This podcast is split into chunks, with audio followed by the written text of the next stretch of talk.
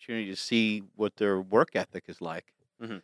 I mean, there's some people that are bums outside the gym, That's true. and they, they put in the work inside the gym, and then you kind of see like uh, they can't uh, figure out how to scrape two nickels together outs outside the gym. Yeah. But uh, for the most part, if you see somebody you know showing up on time and they're real eager to train, they want to learn, Mhm. and they want to find out more about how they can get better, and they figure out ways of getting better by learning from me and learning from the other people in the group. It's like that's probably somebody that would be pretty good to work here. Yeah. Yeah. I, I never understood, you know, confining that gym mentality to the gym, you know, the idea of progression, incremental growth, Right. of challenging yourself, and then they leave the gym and it's all gone. You know, it's just like do whatever. Progressive progressive overload. Progressive overload. progressively learning, progressively adding. It's uh from one week to the next, you're like, I'm just gonna add more things in. Mhm. I'm gonna do more. I'm gonna do an extra rep. Yeah. I'm gonna do an extra set. I'm gonna add extra weight, extra resistance. Mhm. Resistance. It's like res- uh, resistance could be anything. Mhm. The resistance to get out of out of bed on time. You know, Yeah. you can add resistance uh, to any any part of your life, whether it's your diet, whether it's studying for school. Mhm. Um, I think you know something like ADHD. You know, it, it gets to be like a hard thing to like comprehend um, unless somebody's had it. Like I, I've actually never been even diagnosed uh, with anything like that. I did have like learning disabilities, but like where I grew up and when I grew up. Uh, they just said you're retarded, you know, and so you're going in these classes with these other kids that are lighting the desk on fire and drooling and shitting themselves and whatever else was going on. and so that's you know that was my you know like school experience. But Mhm. for nowadays, you know, there's kids they'll label and they'll say they have ADHD. And one of the things that happens to a lot of kids, I mean, some people are more severe than others. Yeah. Um, and any sort of issue mentally is a weird thing to get into. It gets to be like controversial, you know, because Yeah. because hard hard for me to comprehend. If you come in every day, you're like, I got a headache, I don't want to train. I'd be like, what a pussy. Mhm. But maybe you really, maybe your head actually fucking hurts. Yeah. But I can't like empathize with it. But when it comes to ADHD, some people I've talked to that have had it, they they can concentrate and focus on a lot of the things that they like to do, Mhm. but they can't concentrate or focus on a lot of the things they don't like to do. Yeah. And I'm like, well, that actually just seems like you're a normal person. Yeah. Of course. Of course. I feel that way. Like I feel I don't want to concentrate or do anything that I don't want to do. The Yeah. stuff that I want to do, I'm into it. yeah. I'm about it. I'll do Maybe whatever I. optimal human beings. Maybe they have it all figured out. I don't know. yeah, because you just discard stuff that you don't feel like fucking looking at or doing, right? Life's short. Yeah. I agree with that. do you uh, read a lot?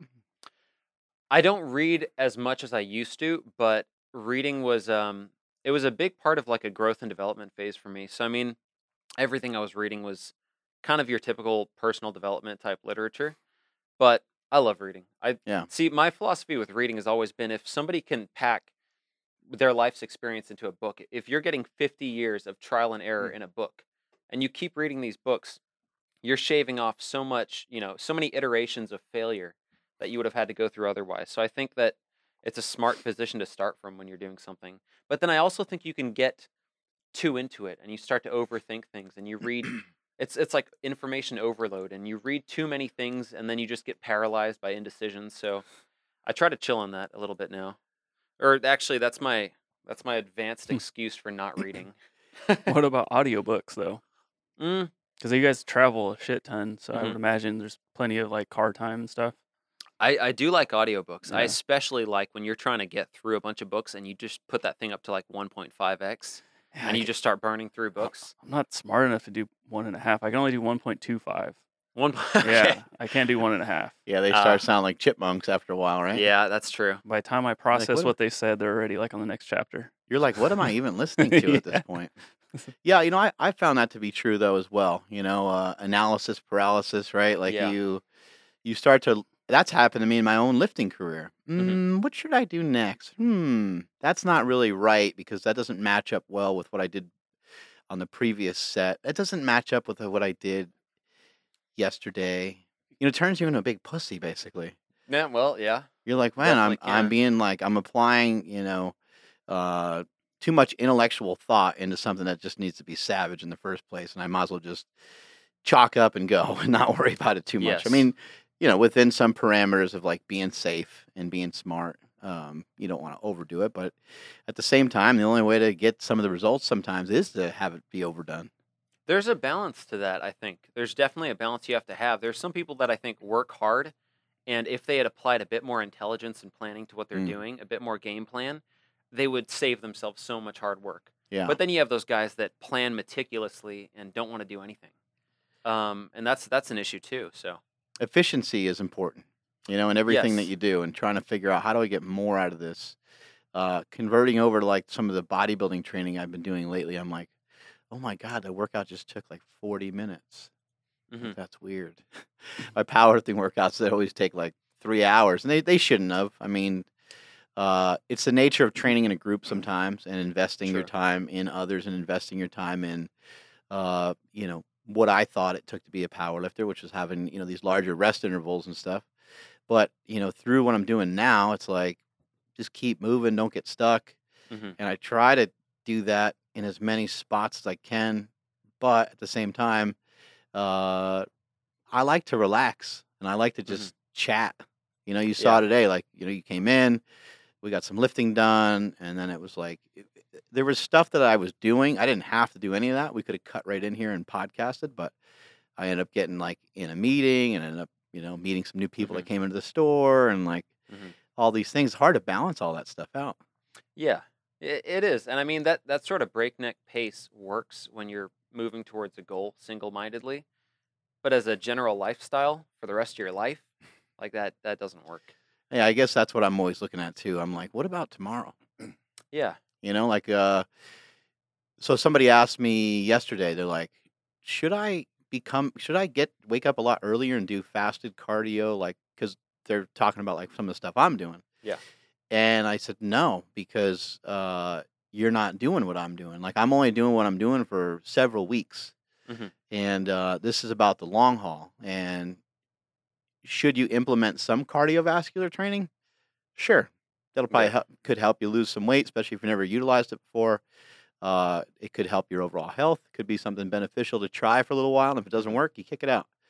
But uh, there's no reason to there's no reason to start out with it being so difficult when Yeah. you're just kind of starting a journey. You know, people tend to they want to add too much to their plate, and it's like, let's just take this one thing at a time. Like for me, you know, my Achilles heel is stretching. Like I hate Yeah. stretching.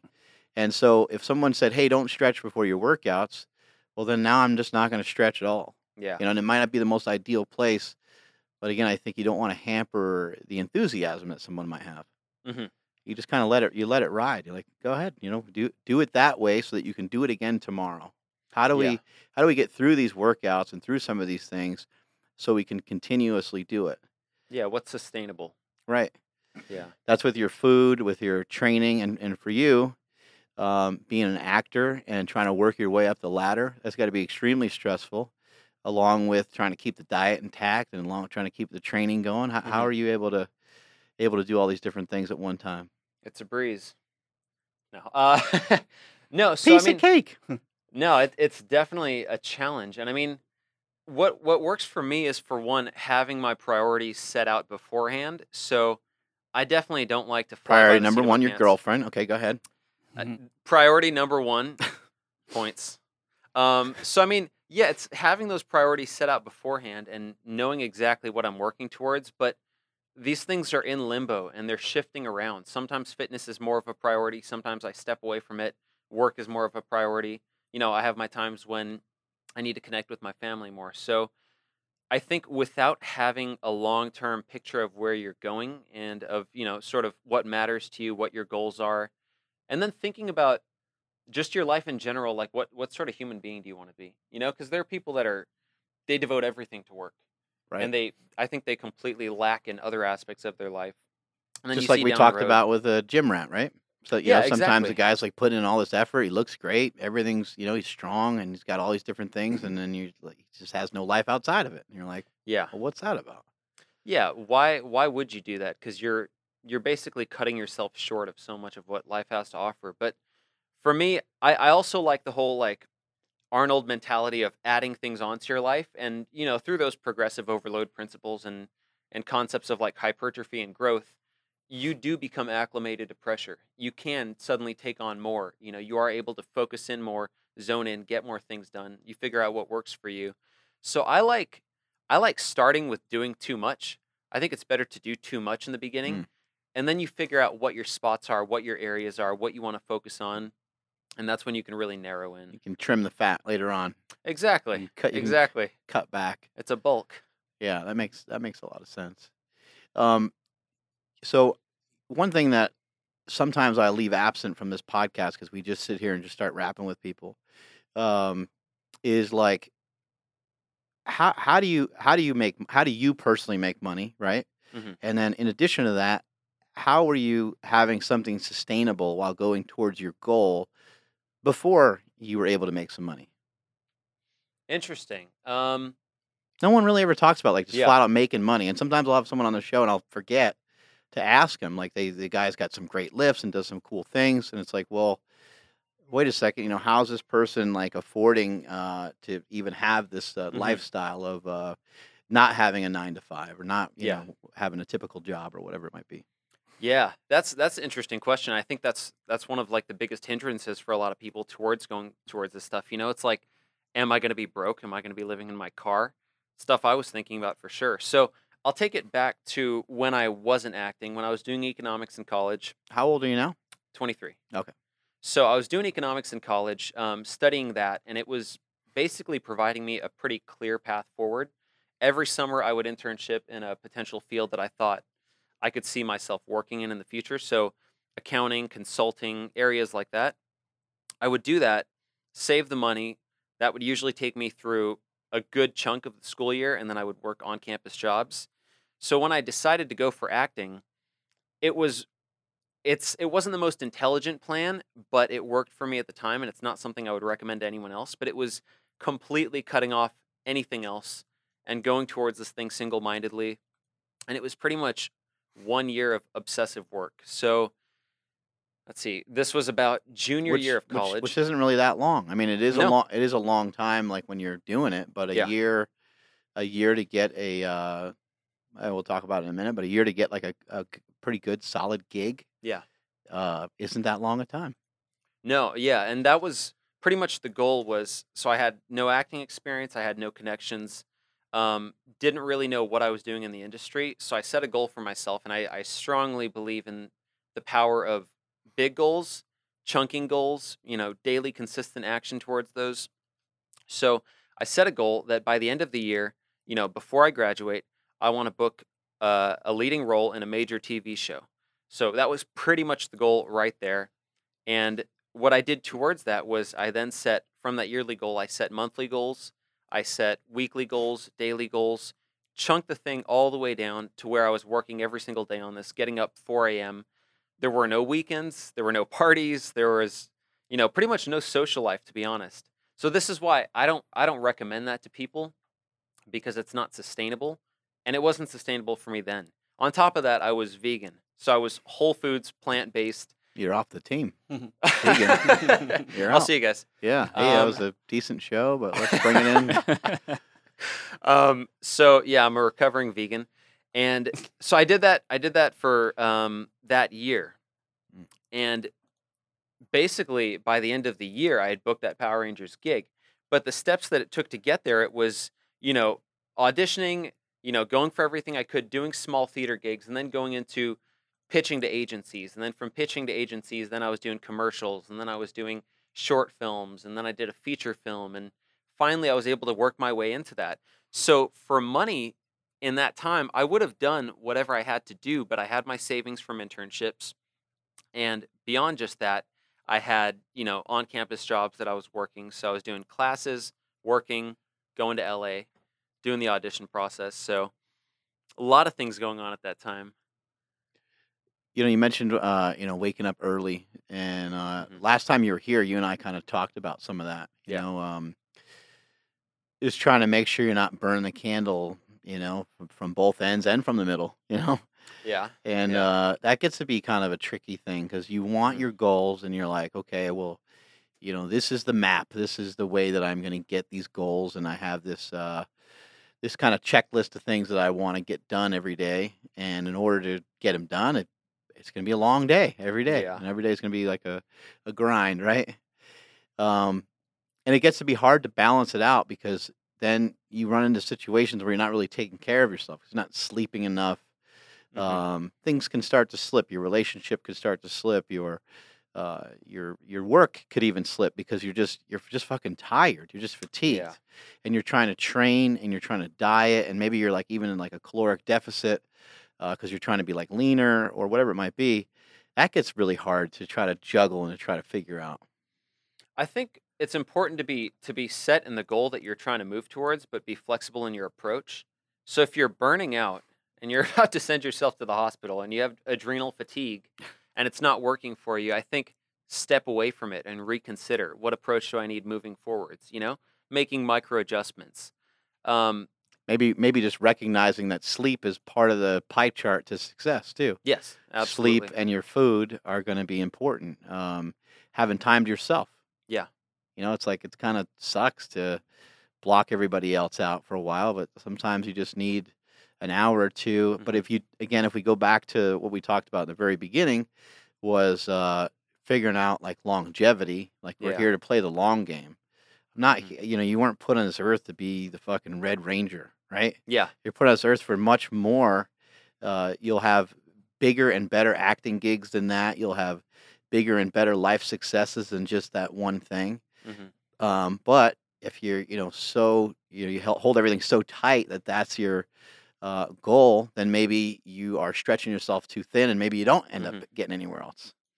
Yeah, that's that's having a bigger perspective on things and having like life goals set out. So if if I had only set that one goal for myself to get that role and then it happened, well, where do I go from there? You know, um, and that's that's where a lot of people fall off, and then you get where are they now, and that Right. kind of stuff. Which right. I hate that stuff, man. It's like well, and sometimes, sometimes know? it, sometimes it's ridiculous though when somebody says, "Where are they now?" Because it's like somebody did something so big.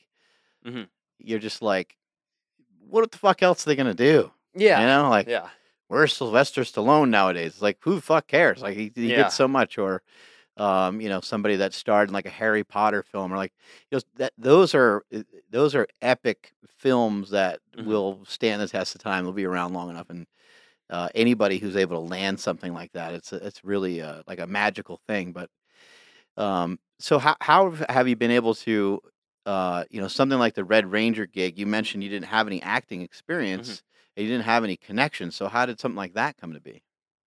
So that was basically at UC San Diego. The first step I thought I could take was going for theater because we had a theater program there. So I started applying to plays. Um, did plays, and then I did about three plays, and from there I started applying to short films at the college and at local colleges. Then I started applying for non-union commercials. I started doing those. Um, from there, I put together a package with modeling shoots, hit up an agency, and then from the agency, then they started sending me out for bigger gigs. Um, so these are a lot of things that you had to do by yourself. yes, yeah, And Uh and uh like in terms of uh you know, like uh those things need to look professional, right? So like Mhm. how how did you figure out some of that? Just like look stuff up on YouTube or uh you mean in terms of acting, Or- or or did what you- steps to take? Uh in terms of like your portfolio and your profile and your pho- your headshots and stuff like Mhm. how how are you able to kind of put some your resume how are you able to put these things together to make them look you know professional or did you just go to somebody that uh that did that you just paid them kind of thing I I networked a lot. Um, I got a lot of people's feedback and advice on that sort of thing. I looked a lot of things up, lots of research. Um, yeah, I, ju- I just spread myself out in different areas and figured out what I needed to know. Like I, I got familiar with my terrain, and then I just kept moving forward from there. yeah, Yeah. well that's that's uh, sim- simple enough right Yeah.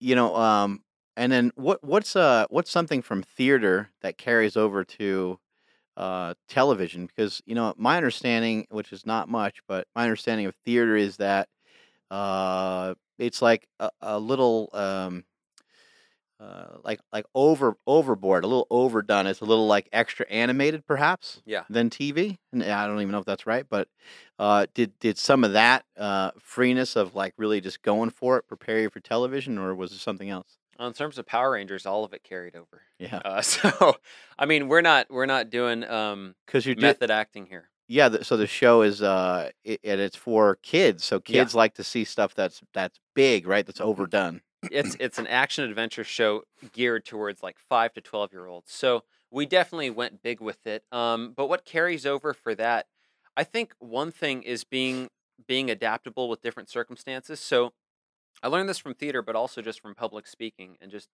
being in different situations where, you know, that that first time I was on set, you know, literally the first day being on set with that big production, cameras everywhere, you got the grips and people walking around and you know everybody's asking you something, they're miking you up and everything. I hadn't been in that situation before, um, but it was sort of going in there with a certain like, this is going to be good, it's going to be fun, and whatever happens, we're just going to go with it. So that flexibility that I got from theater, that I got from public speaking, of just you take a deep breath and you go for it.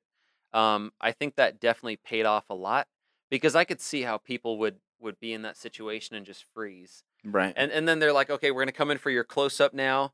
Do you remember the two pages of dialogue that you know you're supposed to do? So you're like, huh? yeah, suddenly you don't remember anything. Yeah. Um, How do you get yourself into a, a frame of mind to remember that kind of stuff? Like, how do you uh, rehearse or prepare for that? Are you, uh, you know, just drinking coffee and reading it every day, or like, is there some sort of ritual that you have to get your mind right for it? Because I'd imagine it's got to be, it's got to be tough. I think um, the most important thing for me is, for one, knowing the lines to the point where they're almost subconscious. You know, so you're actually able to forget about the lines and then look at someone and just talk to them, and you you know Right. you kind of know what you're going to talk about, and you just start talking. That's one thing. The second thing is just relaxing. Um, if if you just got too much energy going into it and you're too nervous, that doesn't serve you well in in any respect. So I think relaxing and just taking a deep breath and saying, okay, let's just talk about something. So that's sort of my frame of mind going into it. I usually just chill out, know my lines, and go for it. Yeah, we're watching some of it here. I remember that day I was exhausted. What's uh, what's your training been like over the last several years that has helped uh, kind of prepare you for this show? I imagine, imagine this show has some uh, physical aspects to it, correct? Yeah, so we do we do a good amount of action. Um, we do have stunt doubles, but a lot of the stuff without the helmet is us. So I had a martial arts background going into this. Um, I did seven years of martial arts when I was a kid. So that was mainly karate, and then from that I moved into. It was mostly arm wrestling, to be honest. Hmm. I trained almost specifically for arm wrestling. Powerlifting was like a supplement to that, and then I got more into like track and field.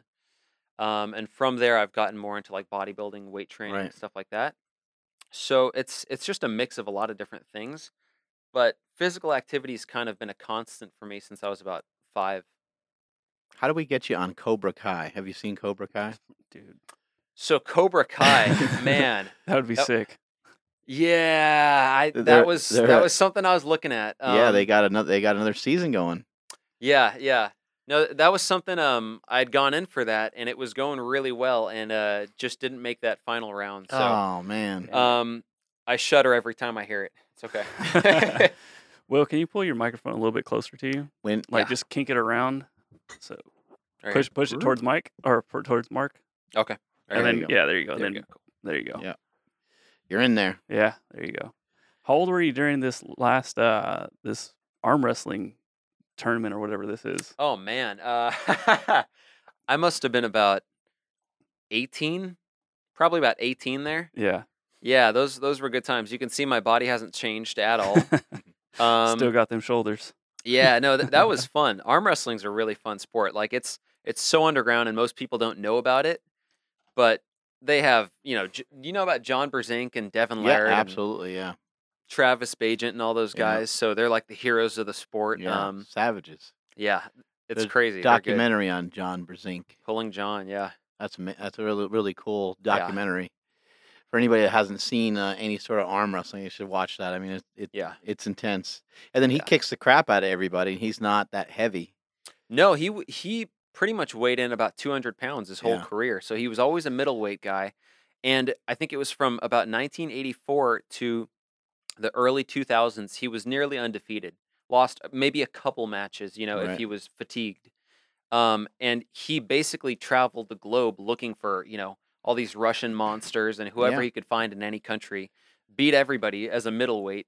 Um, and you know now he's known as the greatest of all time uh, as far as arm wrestling goes. So He just crushes everybody. yeah, uh, the guy's pretty crazy. What's up with your diet?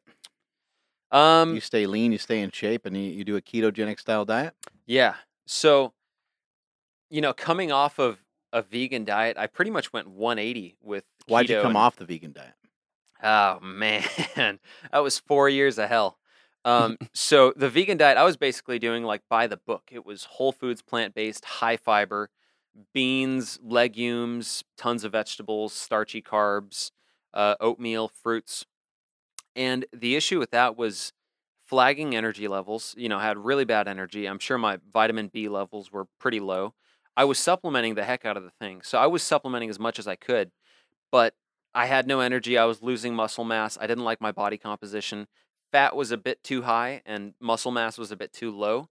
Um, so I wasn't digging that at all. And mental clarity, which is another Mm. really important thing. You got into so a lot trouble. of this early on. I mean, the arm wrestling thing. You're 18. What what age were you at when you started like dieting and stuff? Mm, I started arm wrestling at 13, and I think I started dieting um, probably at about 15. I started playing around with different diets. Hmm. So Did you have any like body image issues? Did you think you were skinny fat, or think you were too skinny? You wanted to be bigger, or was there anything there, or you just wanted to like, you just wanted to perform better, or lift better, or look better?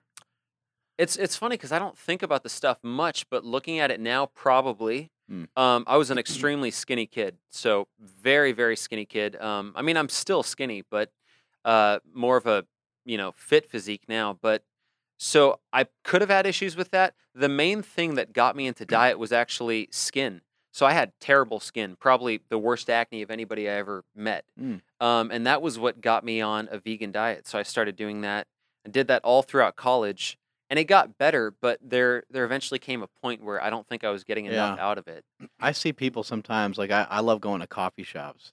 Mhm. I'll see people with just crazy amounts of acne, and they're just chomping down on some like croissant or donut. and Yeah. I'm like, ah, like, you know, like whether the donut actually causes that uh, is highly debatable, but it's certainly not helping.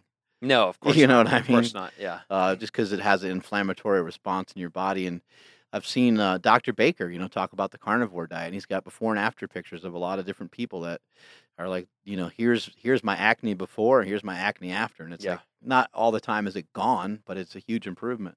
yeah You were able to improve it through uh, some, somewhat through the vegan diet, and then Mhm.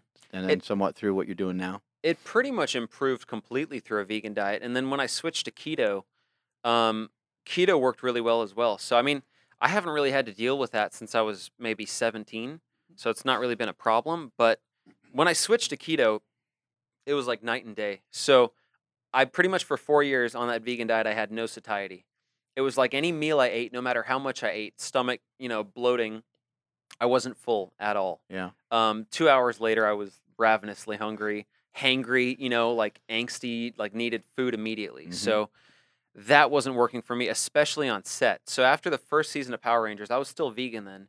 And I finally decided, okay, like this isn't working. We had a three week hiatus in between seasons. So I went home, went back to the computer, started researching a bunch all over YouTube, reading articles. And then I decided to try a protocol where it was fasting throughout the day. I was still doing like my general, you know, compound lifts, some cardio, and then at night I would just have a bunch of vegetables and meat and, you know, added fats. Dropped a bunch of weight. Um, it was mostly water weight, I'm pretty sure, at the beginning, you know. Um, so dropped a bunch of water weight and then really started leaning out. And my satiety was better, my energy was better, and I felt better overall. So that's when I realized I was onto something there, and I've been kind of playing with it ever since. And it made you made you feel better pretty much immediately. So much better. Yeah. yeah it was night and day. Did you have like a older sibling or maybe like an uncle, parent, somebody that would kind of motivate you or that you've seen them and that's kind of pushed you towards like, okay, maybe I do want to mess with my diet or mess with fitness or anything like that? Hmm. Um, so in terms of fitness influences, nobody really in my Mm. family, but a lot of it was so growing up watching pro wrestling, Nice. idolized a lot of their physiques, and then when I got into the whole pumping iron and stuff like that, so I was 13 when I watched Pumping Iron.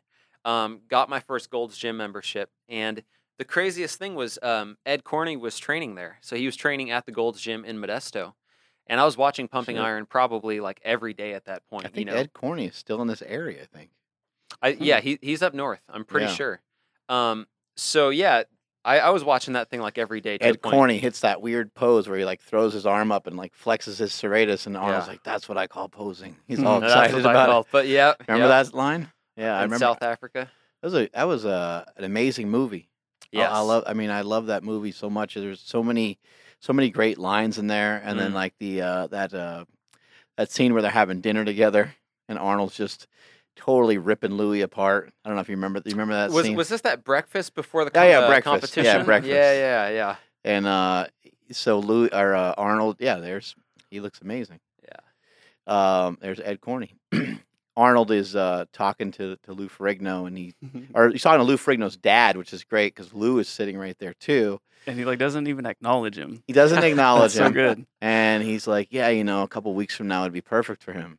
Yeah, yeah. He'd have everything Just- dialed in. Yeah, just killing him, and like here he is working working so hard, and he, he just knows Arnold knows that even just putting that out there in the universe is damaging. You know, he knows Yes. that that's gonna uh, impact the bo- impact his dad and him. Yeah. He knows Yeah. it's gonna be positive for for him, and it's just like man, that's just uh, But- so savage. But then so he goes, yeah, in a couple of weeks it'd be perfect for him. Eh, But what but the in, a heck? c- but in a couple of weeks I'd just be better. Yeah, yeah. What the hell? I get bigger too. He yeah, says.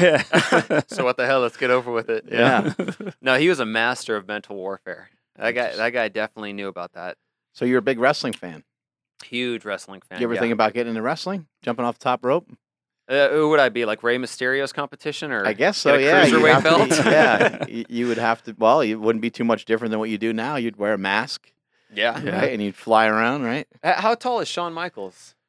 He's Uh, Shawn Michaels probably like six one. oh, okay. He's actually he's bigger than he seems. Yeah, yeah. A lot, a lot of the wrestlers are actually really tall.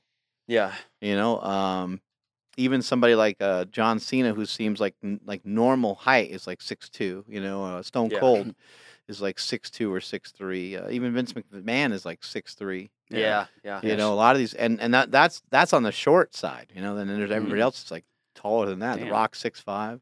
yeah, Triple H is six four, Shawn Yeah. Shawn Michaels six one, Kurt Angle six flat. Six flat. Yeah, but Yeah. probably because his neck's getting all jacked up, so he's getting shorter. Yeah.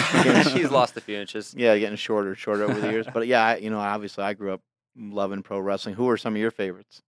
Um, so for me, it was a lot of the Attitude Era growing up. So it was the, Like the D typical Generation guys- X coming in. and all Oh, that? DX Yeah. was huge. Yeah. That I love DX, and I was watching DX when it was Shawn Michaels was out for that few years where he was His trying to find his everything. smile again. Yeah, oh, yeah. Yeah, and, and he was going through his back issues. So I was watching it when it was like um, Road Dogg, Billy Gunn, X Pac, um, Chyna.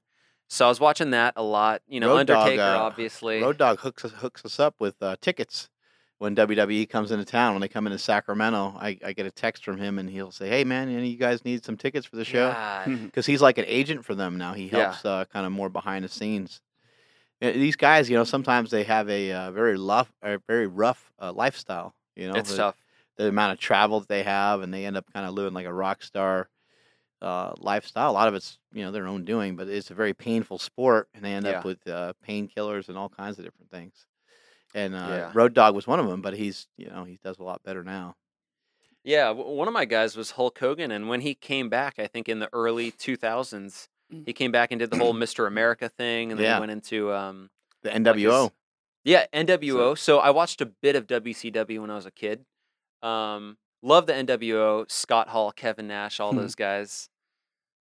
yeah, the N- NWO stuff was a big deal, and that's when like uh, that's when wrestling really took off because uh, the WCW was growing, and so was the WWE at the same time. The And, and Monday then- Night Wars. yeah, the Monday Monday Night Wars, and it was Yeah. like they were vying for position on who's going to watch what, and then also there was another TV show on at the same time called Monday Night Football, and it was like Mm. Mm, yep. Monday Night Yep. Football would lose to either the WWE or Yeah. the or the uh, WCW like almost every week. So which what is was crazy. the the competitor to that was the XFL. Oh yeah, Was yeah. that it? Yeah, Mhm. when he brought out, yeah, Vince McMahon started the uh, the XFL was a, There's was a Rick pretty Rude, big deal. ravishing Rick Rude. Who's been somebody uh, in the acting world who's been uh, someone who's been uh, influential? Two guys. So there was one guy, uh, Theo James, who he's kind of like the star of Divergent, Insurgent, Detergent. I think he's got some more movies coming out. But I was watching his career trajectory, and it was over five years he booked that lead role in Divergent. Um, and I, I was looking at that. He was coming up from short films, and then he was doing some supporting roles, and suddenly he got that. And I thought, you know, a lot of people at the time were telling me, "Oh, you kind of look like Theo James," and I, I looked this guy up, and I thought he got a philosophy degree, and then he decided to go into this, and I I kind of connected with that. I thought, okay, I kind of look like this guy. I haven't done anything related to acting, but you know, he started after college, so I took him as inspiration to go for it. But in terms of acting styles, um, I still haven't done the kind of style that I want to do. But the guy I always like is Marlon Brando. Hmm. I, I thought that guy just had a lot of swagger for his time. You know, um, it was completely just like a he, he really took a different spin on things back then. You know, you you came in with a lot of the Clark Gables and the very Yeah. um, cookie cutter, good looking, you know, leading men, and then you had this guy that just was kind of a slacker and didn't seem to care. And, Yeah. Um, and it worked out pretty well for him. But liked his movies. I'm watching uh, Goliath right now, and I'm Mm. just always so surprised that. Uh, I mean, not surprised. It, it, I guess it shouldn't be a surprise, but um, Billy Bob Thornton is Mm. amazing, and it's just like so casual. Like I, I guess that's like the art of acting in some way. Like if you said, "Hey, Mark, come in here pissed off and like ask me to leave or something," it's like that's really not that hard to do, Mhm. you know. Um, but if you said, "Hey, come in here and you're going to ask me a couple questions about, you know, what I did the last few days," and it's very specific lines of what you know what you're going to read, um, but there's not a lot of like emotion behind it. Yeah. That would be a lot harder, and and Yeah. and, I, and you're going to say something that maybe disappoints me, and then I got to kind of like walk off. It'd be like that would be hard. Like I've never done that before. So I'd be like, oh, "What the fuck do what the fuck do I do?" Yeah. But it's really cool that these guys can take these words that are written out, you know, by somebody else almost all the time, right? Mhm. And uh, and interpret them their their own way, and put their own spin on it, put their own exclamation points, commas, and things like that uh, into the dialogue, and really like kind of breathe life into it. It's really They an bring- amazing. yeah, They It's a absolutely really bring it to life. incredible thing. You watch someone like um, like Morgan Freeman Yeah, he's like good. somebody who's like intentionally never the star. It's like, well, Mhm. he has to do certain things so that he's not the star. Like he has to still do really well. He still has to Yeah. do what he's called upon to do, but also he has to like be less than spectacular because Yeah. he's not the lead role. And there's like Mhm. there's certain kind of contexts that that go within that, and you watch it and you're just like, I do not understand how the fuck they're able to do it. It's really amazing. It's really cool to watch. Yeah, the hardest thing is to sit there and like just to think, you know, to do nothing. Because a lot of the time, if, if you're reading a scene and, and you could tell that this is going to lead to anger, it's easy to play angry, you know, and to, to it's like putting a mask on and to- Yeah. to, put the facial expressions on and to really put an act on. But that's not how anybody is in real life. You know, if, if you're pissed at somebody, you're probably not going to show them that, you know. right. It's probably inside, but but there's something subtle. There's an undercurrent to it that people can feel, um, and to get that on screen when it's it's fictional, you're reading dialogue. You you know you have things that you're supposed to say. You're manipulating your own emotions. It's it's a really tricky thing, and I think some people can even be damaged by it. You know when they when they go a bit too hard with that. Yeah. Um, Daniel Day Lewis retired, so you know um, some people definitely go really really far with it, but What about like Jim Yeah. Carrey? Like Jim Carrey, like yeah. you know, I, I'm a huge Jim Carrey fan, and I I'm still a fan of like even just uh, some of the motivational stuff and stuff that he shares. Like yeah. I I think it's cool when somebody you know has a uh, uh, I don't know when they're just seeking other things other than just um, the regular things that we're all searching for as humans, which is like Mhm. just like money and fame and like I don't know love and affection and these other things, Mhm. right? He's just like he's uh, on a different level, kind of seeking other things because maybe he cracked at some point or whatever the case may Yeah. be. But uh, you know, he he ended up kind of going through that through acting because he's been through so many different roles, and I think it was the uh, the role where he played the wrestler, um, or played the uh, not the wrestler, the And- comedian, was it Andy Kaufman? the Andy Mhm. Kaufman Yeah. movie where he like literally like cracked because Yeah, uh, he would go around acting as him even when they were off screen. yeah, And they were like, "We're not shooting," Mm-hmm. and he would do weird stuff, and people were like, "Well, I guess this is the way he is." Yeah, I still haven't seen that. I gotta watch it. yeah. It's cool. Yeah. There's a behind the scenes documentary on it too, which is which is even crazier. But I would imagine that maybe that's how deep you got to go sometimes to, to you know, Yeah. you got to dive. You got to dive in. Otherwise, it's not gonna maybe look as uh, authentic as it should be. I think it depends on what you're going for too, because I I couldn't imagine Arnold or Stallone ever doing that. You know, Right. Um, because they're trying to play something completely different. So it does depend on the genre. I think. Yeah. Well, they're also Yeah. yeah. They're I mean they're playing themselves. I guess Yeah. you know, and, Yeah. and even if they're playing a character, it's just not the same as as uh, I guess being another human being. I think what Yeah. happened with Jim Carrey though, I think there was just there was just too many weird connections to Andy Kaufman. But uh, Hmm. I wish I remember the name of the documentary. But you guys should check it out because it's it's it's cool. He he just Yeah. he goes so deep that he just he can't get back. He can't get back, and it it, it kind of ruins his life in some weird ways. You know? Yeah, because I think like Jim Carrey was, or I think it was Jim Carrey talking about like when he just like walks up to somebody and says, "Oh, hey, how you doing?" People just start laughing.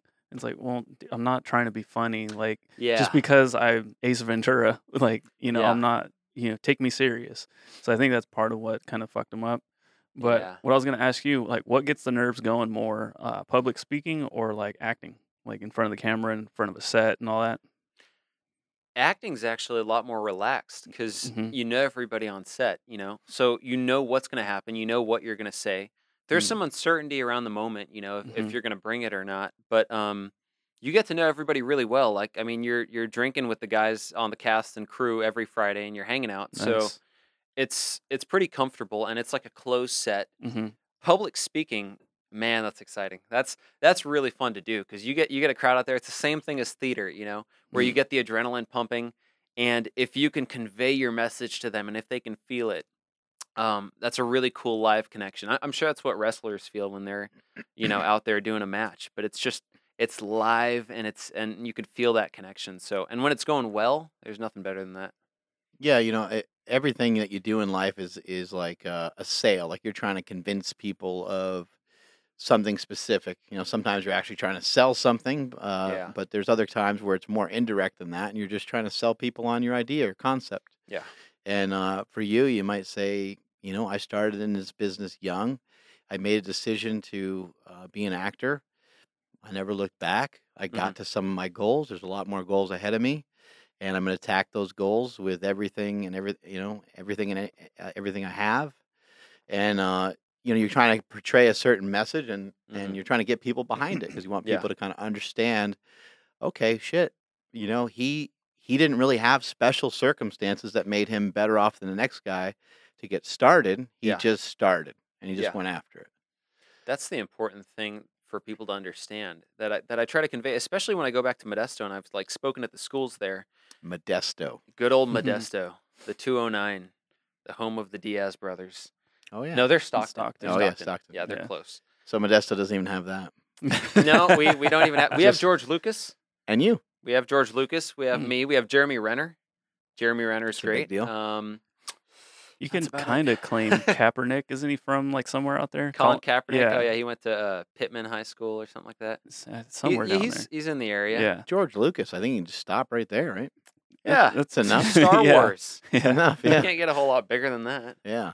Yeah. So, um, but going back to that point of there's there's something that everyone can do. So I think most people, you know, they're limited by their man. I feel like I'm starting to quote things now, but they're they're limited by their perceptions of themselves, you know, and and they tell themselves these stories that they can't do things.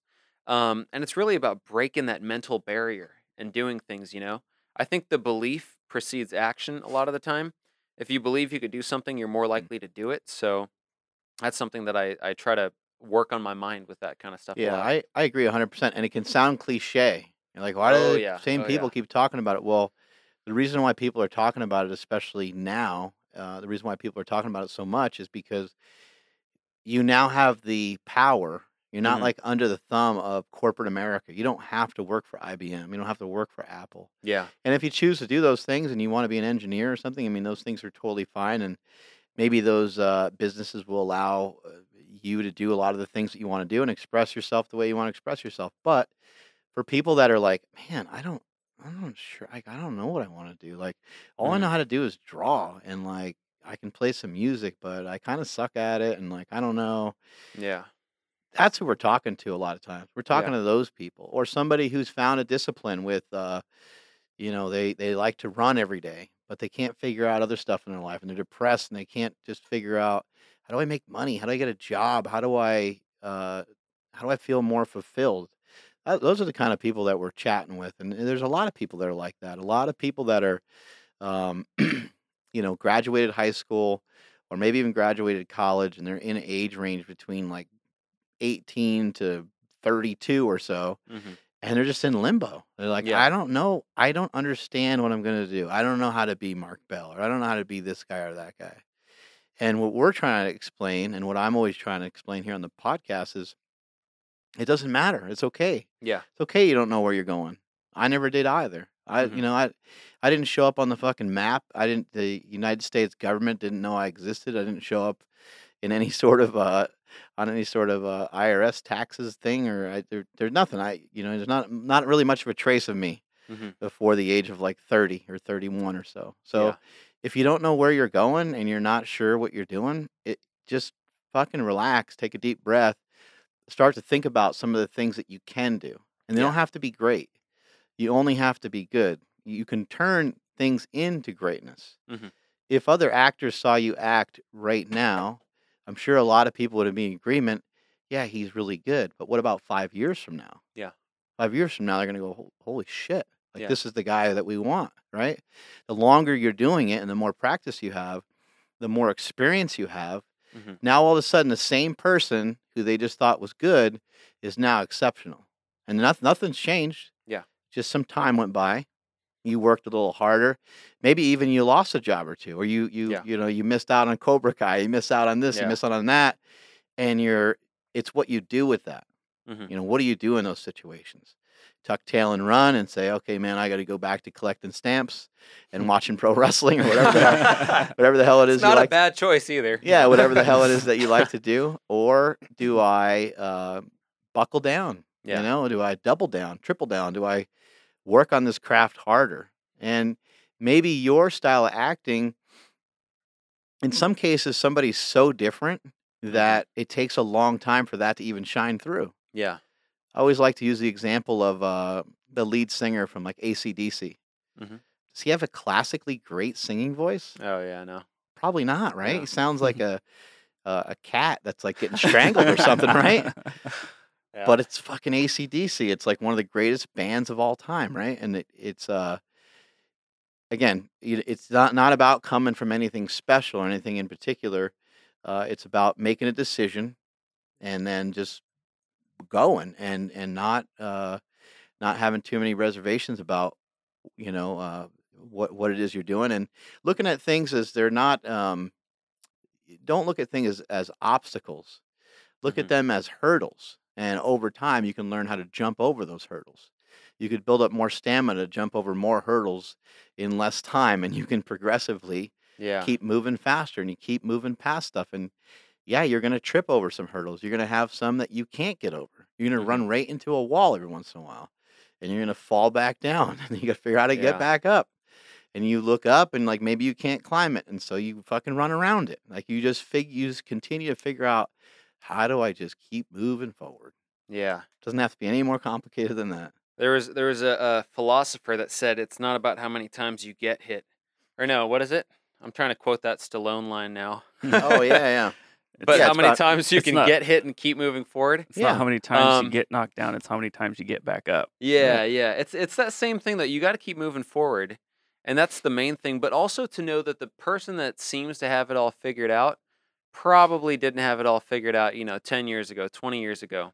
right and they probably don't now Yeah, yeah, you know probably just a, just an appearance you know like uh uh like you don't think the rock has bad days exactly. The Somebody Rock- like that. the rock's got bad days i'm sure he comes home from certain things and probably just sits there and fucking cries just like Mhm. anybody else like you put in a lot of hard work or something really shitty happens your grandma dies or something happens sometimes it's even just working so fucking hard sometimes Mhm. it'll break you down you're like fuck man that was emotional yeah, I've done I've lifted weights in here before where I just walk outside and just fucking cry.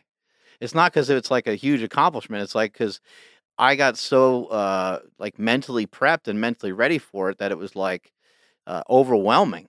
I didn't Mhm. even know what to fucking do with it. So I'm like, I, all right, well, I'm not gonna cry in front of everybody. I better, I better get out of here, you know. Yeah. And uh, I, we saw, I saw Marcus do it a couple weeks ago. He didn't. It wasn't like he's out there bawling. You know what I mean? It wasn't out there, not out there crying a ton. But he squatted 705 for a double and a pair of knee sleeves. And there's there's a big story that goes on with with everybody in here. Um, there's a big story that goes on in everybody's life that's ever reached anything. And Mhm. as you keep moving forward and as you keep getting to different spots, it can sometimes be overwhelming. You, you feel like you can't breathe. You're like, oh my God, like what's going on now? What is Yeah. this? And it can uh it can kind of scare you.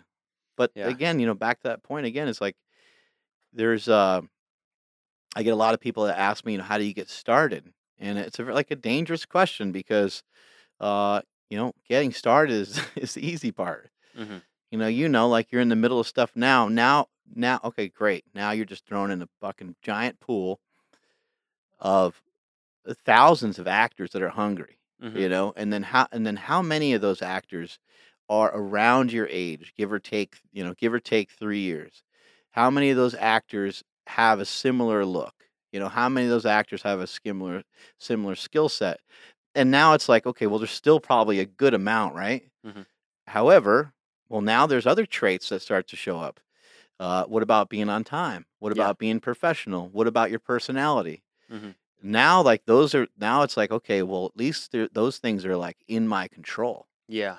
You know, Yeah. you can't control that you might look just like another guy or whatever, or you might have a similar style to somebody else. There's really not a ton you can do about it, uh, other than maybe rely on experience and switch things up. But uh, the one thing you can control is you get to the set on time, Mhm. or or even earlier than on time, Yeah. and uh, you, you're the last one leaving, and you're uh, making eye contact with everybody. You're communicating with people. Josh over here, recent, who we recently just picked up, every time the kid walks in the building, he comes over to me and shakes my hand, looks me in the Mhm. eye, and says, "Good morning, Mr. Bell. How you doing?" Yeah. Every time he leaves, does the same thing. Doesn't matter if I'm, uh, you know, in the warehouse over here. Doesn't matter if I'm in the gym. Doesn't matter if I'm in the podcast room. He waits for an appropriate moment, and then he, and then he, you know, just it's those little things that you that you don't forget. You know, we had a guy that was working here a while back. Every morning when he came in, he hugged everybody. Yeah. Every every time that he left, he hugged everybody. And yeah, it's like that's a little different, right? Not everyone's used to, you know, bro on bro hug every every morning and every night or whatever, but it's those those little tiny details Mhm. that are the that are the big difference. And it's not, you know, how you read your lines. Yeah. There's a lot of people that are doing similar things, but it is about what's in my control and then what can I like maximizing what's in your control and you really can't think about what's outside of your control. It doesn't really matter. You know, if it's outside of your control, just let it go. Um that's that's something about like the audition process, you know, that a lot of It's gotta be actors tough. I mean, that's that's what they say. but- Cattle call.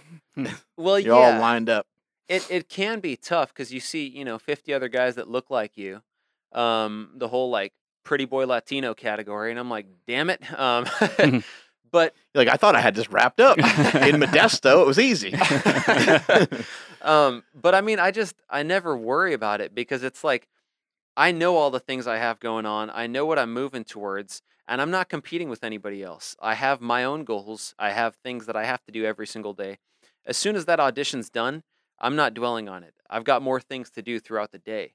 So like some actors are so associated with uh, the identity of being an actor and they're so invested into this and it, it's like there's an ego around it that they can't let go of it so whenever they have anything that hits their ego about that like they, they miss an audition they lose out on an opportunity you'll see but their their whole confidence their their outlook on life changes you know? Um, they're completely down but it's like you got to get outside of just that like you're a human being you're not an actor you're a human being you know you got all these different things going on what impact are you trying to leave on this earth don't get so uptight about one audition you know and if you go in there with all that pressure too you're going to screw it up that's the other thing Well, also too, what if your acting leads to something else that's not acting? know, exactly It, it's it's uh, highly possible. Hi, it's highly probable actually because you you want to be as open to as many different concepts as possible in order to really get ahead, right? Because let's just say, for example, uh, my friend Mike Catherwood, I've been on his podcast before. He does one with Dr. Drew. Mhm. He's on Entertainment Tonight. Yeah. He's on there every night now. He's you know like one of their one of the main guys. Opportunities like that, I'm sure that Mike. Uh, I think Mike was uh, was a comedian for a while. Um, I'd imagine he's got like headshots and stuff. He probably had Mhm. dreams of being an actor, and he probably has a, a laundry list of some you know acting uh, gigs that he's done over the years, just just like a lot of other people in Los Angeles, right? But he was open to the fact that maybe his idea of like being on television could possibly look a little different. Yeah. And also too, if it's a dream, it doesn't mean that the dream's over. It just means that the dream uh, may have gotten sidetracked a little bit, but it's actually still picking up more momentum. Yeah. Because if you do if you do anything that's uh, anything that's relatable to Mhm. your goal, which I'd, I'd say that that's 100% relatable to your goal, being on TV almost every day, um, it's still going to lead you to a lot of the things that you want to do. It just might take you longer. Uh, people might be like, "Yeah, remember that guy used to be on like Entertainment Tonight, like Mario Lopez. His his uh, his thing was the opposite. He was an actor first, and then he ended up on Entertainment Tonight, yeah. right? Yeah. So it's it's you, I think people need to understand that like maybe as you start going towards your goal, you may start to realize that that goal is going to be shaped and might look a little different than you originally thought. Yeah, and and you jump around a lot, but you're still moving forward is the main thing, you know. And it doesn't have to be a linear path. You can take a non-linear path to get somewhere. Um, but that that leads me to something that I'm kind of interested in is kind of your approach to goals. Like what what areas do you have goals in, and how do you tackle those every day? What's the actual practical day to day? What does that actually look like for you? Yeah, my my goals are um you know, a lot of times they're a little bit more like checklists Okay. because I think that checklists are a lot easier to do. hmm Um you know, a goal to like turn Slingshot into a 100 million dollar a year company, it's a goal. Mhm. but it's a big one and it's going to take a long time. And you And have I'm- that written down somewhere? and I'm I'm fine with that. Yeah, Mhm. yeah. I got I got a book of a bunch of weird stuff. Has a bunch of weird goals and different things uh, that I that I wanted to accomplish. I didn't used to write stuff down, and it's because the goals used to be a lot more uh, simple, and um, and I just didn't have as many, and so Yeah. they change. You know, well, your goals become a millionaire, and okay, well we we handled a lot of the, a lot of a lot of the goals I had before I we handled those. You know, Mhm. um, and I say we is because like I view this as a team. You know, this Yeah. is not about me. Um, it used to be, and that's like the way it was specifically run that way for for multiple reasons.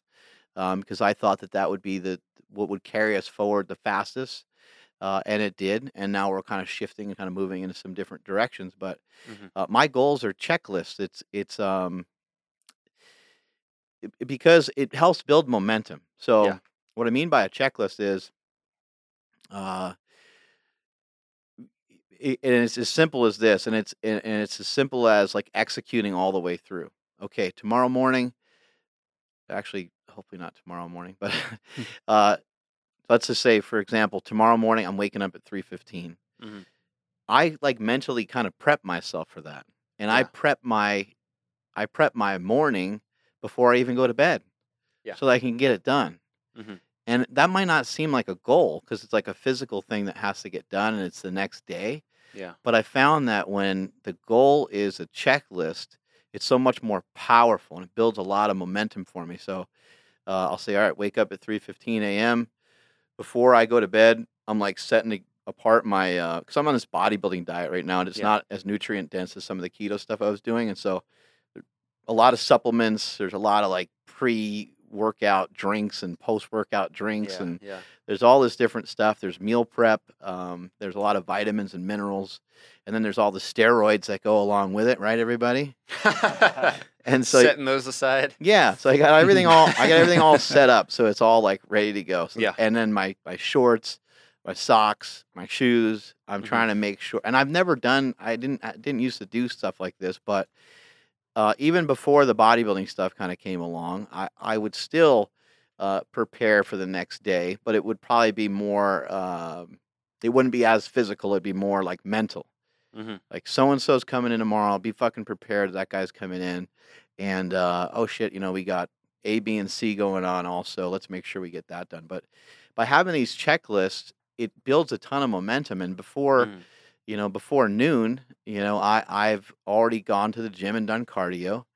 I already came back and I ate the way I was supposed to eat, which is another check. Like there's these. Uh, I call it points on the scoreboard. There's these points that you can add to the scoreboard at every little turn, every little thing that you do in the course of a day can be looked at as a goal. Yeah. And and did you meet that goal? And you know, on a scale of one to ten, did you follow through with it all the way? Did the alarm go off at three fifteen? and You woke up at three forty five, or did it go off at three fifteen and you actually got your ass up and got the shit done that you needed to get done? Mm. get the morning cardio done and it's you know 40 minutes on the treadmill or 40 minutes on the on the stairmaster you know kicking the shit out of myself there Yeah. get home from that recover from that the next goal is to eat well i get that accomplished and then head to the gym and train again and uh you know get get you know get a good training session in that's that's actually like a goal and that's actually takes hmm mental preparation when I'm eating, when I'm at my house, and I'm taking my supplements and I'm eating my egg whites and I'm eating my oats. I'm thinking about the workout. I'm thinking about how I'm going to get the best effect from it. I'm thinking about who's going to be there. There's a whole kind of mental game plan going Yeah. into all that. Yeah. When I drive here, I might listen to music or listen to a motivational speech of some sort and get hyped up, get excited. Might even walk around the building twice before I even walk inside just to kind of get my my body, mind, and spirit ready for the training session so I'm prepared to take on what I need to do. hmm Once that's all done, and again, it's uh, you know hitting up another good meal and kind of relaxing a little bit, and then and then getting into the podcast. But you know, it's it's before like I don't even know what time it is now, but it's basically probably before like one o'clock in the afternoon or something like that, Mhm. and already got a, an overwhelmingly uh, good amount of stuff done today Yeah. to where at like one or two every day, I can just be like, all right, cool. I, I, I hit everything I needed to hit. Now it's about family. Now it's about, you know, is, is there any, anything that needs to get done in here? Like today we're, we're talking about uh, CT Fletcher. Mhm. I ordered a bunch of CT Fletcher shirts. So we're going to shoot something for him because he's my boy Awesome. and he had a heart transplant Yeah. and uh, he's just an awesome guy. I really admire him a lot. So we're doing something for him, and we have just other things to do. But uh, I really think that it's important that people, the goal, the goal thing is is great, um, but uh, a lot of people have goals and a lot of people have things that they talk about that they'll never really get around to. And what I've Mhm. learned, what I've learned is to is to try, i- unless you're going to do something or unless it's like just an idea, don't really say it. hmm Don't really Yeah. talk about it. Don't get it going.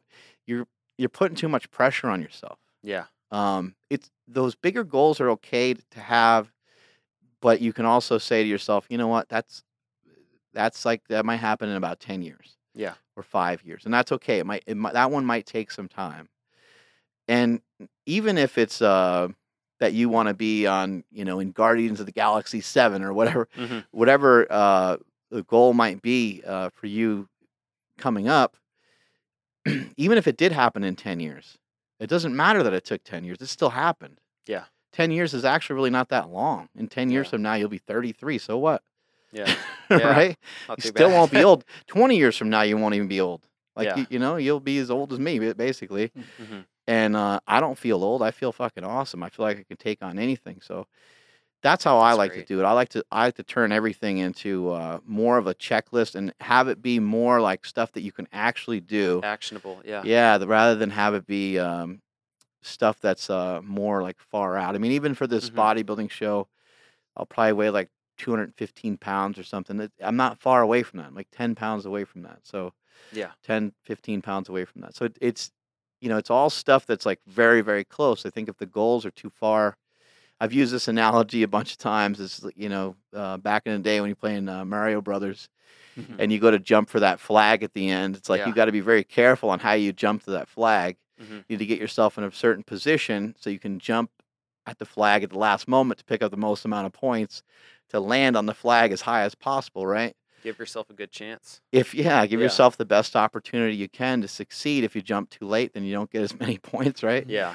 And if you jump too early, you don't get as many points. So don't make that jump towards your goal. Don't make that leap towards your goal until the time is right. And you'll know the time is right because it'll be right in front of you. It'll be Yeah, it'll be yeah. very very close. Like I want to bench if you're talking about you want to bench 315, well that's cool, but you didn't bench 275 yet. You know, yeah, yeah. And there's a huge difference between Yes. 275 and 3, right? So Mhm. it's uh have those goals be things that are like just just kind of sitting in front of you a little bit easier, a little bit uh more obtainable. Yeah, so not not too far off where it's unreachable. Uh, One other thing I wanted to ask you about. So you're going into this bodybuilding show. The diet's changed a bit. You get you're getting higher carbs, right? Fat's probably cut down quite a bit. Protein's still high. What what exactly is that looking like for you? Because I know you just came out of like the weight loss was a lot of fasting, a lot of ketogenic dieting. Um, and now you're transitioning back into adding carbs. How do you feel on that? Like, what have you been noticing? What's your overall experience with that? Um I feel really good, but I, I've been also I've been feeling really good for uh, you know quite some time and and even you know I'll back that up and even go back to when I was fatter. I I never really felt bad like especially during training sessions. I Mhm. I felt amazing, but the biggest difference has been more like in in day-to-day life. Yeah. in day to day life, I feel a lot better just walking around and being able to breathe a lot better. But hmm I think one thing that I didn't really recognize was uh, how much the poor diet was affecting just just health, right? Yeah. So I think health people just immediately think like, oh, like diabetes or cancer or heart disease. Um, well, heart disease, diabetes, and cancer all get chipped away uh, a lot earlier than you might think, Yeah. and they get chipped away by uh, the simplest thing that the, the body needs, which is sleep. Mhm. And so I think that by by not eating healthy foods and being bigger and probably being on way too many anabolics, uh. I, I I caused some damage, and I, I wasn't able to wasn't able to sleep for a Yeah. long time. And so, as soon as I started to bring my body weight down, and I want to make that very clear because I don't think it's the diet so much. I Mhm. think it's about managing your body weight. Um, That makes sense. yeah, I think I was like, you know, I was 330 pounds at one point, right? So even just figuring out a way, how do I get down to like 260, right? How do Yeah. I how do I lose a significant amount of weight? I'm too fat. This is not working. Um, it's compromising my health. Like my blood pressure was high, and like things weren't like out of control. I did even get blood work done then, and it surprisingly it wasn't as bad as you may think, but um, it was really impacting my sleep. And your Yeah. sleep is a, a real critical thing uh, towards just about everything. So losing losing weight is a is a key aspect of. Not, I shouldn't even say losing weight. Maintaining a healthy body weight for you is, Yeah. a, is a key element in your health. Mhm. And making sure that never gets too far out of hand. You know, somebody gains 10 pounds, five pounds, it's not a huge deal. But if you gain five pounds uh, every Thanksgiving for the next cou- couple years, then you're going to run into some uh, issues. And so I didn't really recognize that that was uh, slowly chipping away at uh, compromising my health and my performance um, in the gym. And then the Mhm. change has been, you know, the ketogenic diet, uh, especially the way I was doing it more towards the end, was a very strict ketogenic diet. Uh, the book that I wrote, The War on Carbs, is a uh, a very general ketogenic diet where it's Yeah. like, hey, look, man, dump the sugar, increase your fats, uh, keep the carbs very, very low. And if I was to give you a number, you know, keep it under 20 a day or so. Yeah. Uh, throw in some vegetables and, and, and off you go, kind of thing. Yeah. Uh, not a ton of recommendations on protein. I just didn't want to bog people down with Yeah. too many too much information. The ketogenic diet that I switched to more recently was like 80, 90% fat. It was like through the roof. And I started to lose weight that way. And I do think that it's a way to kind of hack your system almost in some Yeah. way. I know a lot of people say that and some people don't like it or whatever, but I do think that uh, it literally is kind of a hack when you do it. Um, it is a really weird way to eat, to eat that much fat. Uh, but it did help me to lose weight, help me to lose body fat, and that was that with that was without doing any sort of um uh, ca- cardio conditioning or anything like that. And uh, and then I had you know Hany Ram- Rambod came on the podcast, and he kind of called me out on the podcast. He's like, "You're in great shape. You should do a bodybuilding show." And so hmm here we are, and the diet has changed uh, drastically. I, I was uh, eating like probably almost 250 to 300 grams of fat a day. Yeah. Wow. So that's, a lot of calories of fat, and uh, protein was probably at like 100, 150 grams, something like that, which is Mhm. you know pretty low, but pretty standard in, in accordance to a strict ketogenic diet. And then the carbs were non-existent. And that diet was feeling really good to me in a bunch of different ways. Um, but you know, when Hany came in and said that, I was like, well, shit, if you're going to help me, I'm not going to turn down world class advice. Yeah. Yeah. This guy's helped uh, coached Phil Heath and uh, Jay Cutler to to, to some uh, Mr. Olympia titles. So I was like, man, I'm I'm going to take that advice for Yeah. sure. And so the switch has been, okay, you know, pump the brakes here and chop out all your fat. Mhm. Fat was brought down to about 65 grams. The protein is jacked up to 350 grams, Mhm. and the uh, uh, the uh, carbohydrates are about 150 Yeah. and I've still been toggling that. I've still been learning that. I haven't even gotten it right quite yet, but Mhm. it's had a huge impact on me. I I feel like I'm getting in better shape like almost every single day. I feel like I'm Yeah. getting leaner. And last time, when was the last time you saw me? About one or two months ago, probably. Yeah, maybe about uh, I'd say about eight weeks ago. Sounds about accurate. Yeah. you know, and uh, yeah, I'm in way better shape than last time you came. So You've you've filled out more, I think. yeah, So with with that very very high fat diet, how was gym performance? Was that was that still going well or? So, I mean, there's some things that, that, that I probably haven't shared with people that much. Uh, I've shared it with people in here in the gym.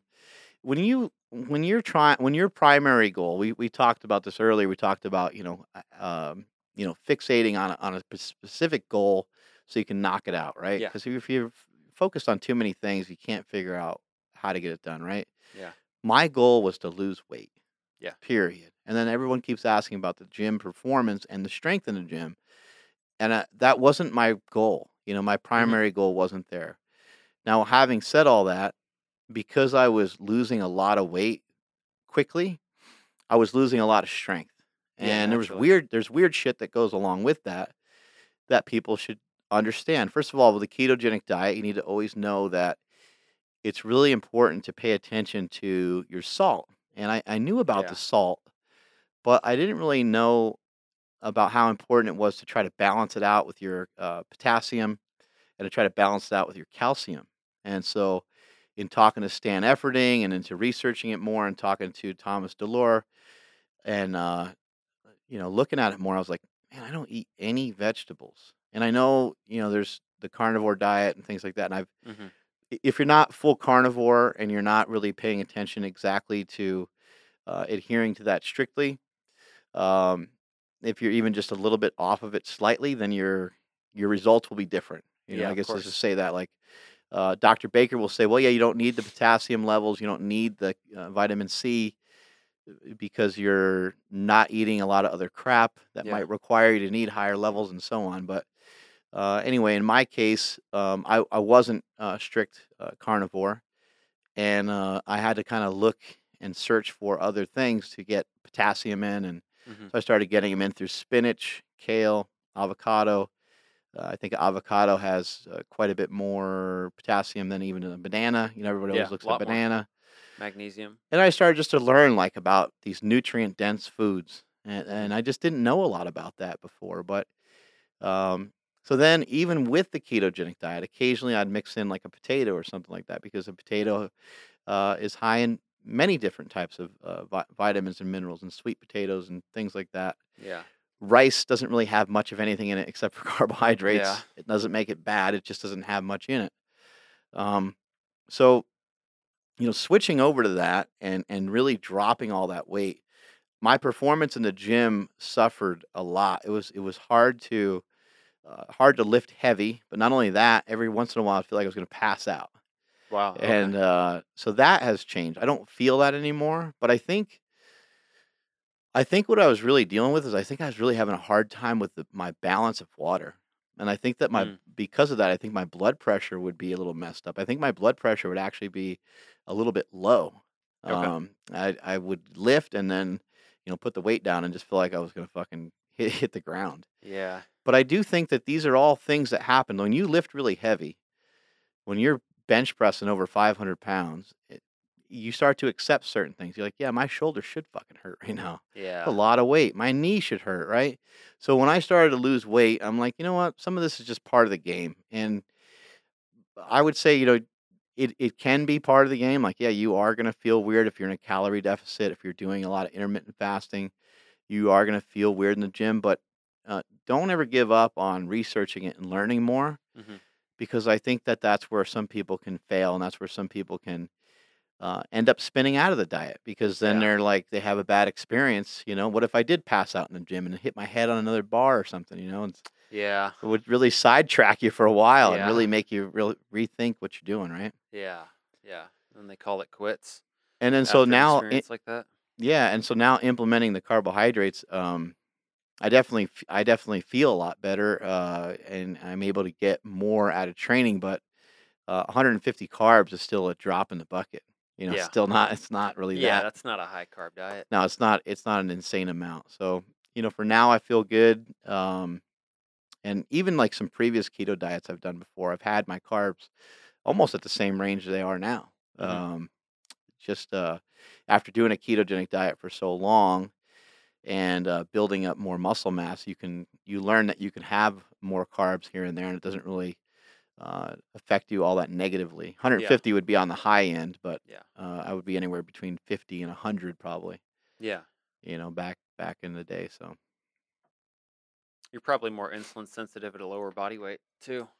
yeah, and that's actually what they found. I I did a there's a guy here in Sacramento. Um, he does our DEXA scans and he does uh, some other work for us and stuff. And he Mhm. hooked me up to a treadmill and he tested uh, not my VO2 max, but he was t- testing the uh, energy output and stuff like that. Yeah.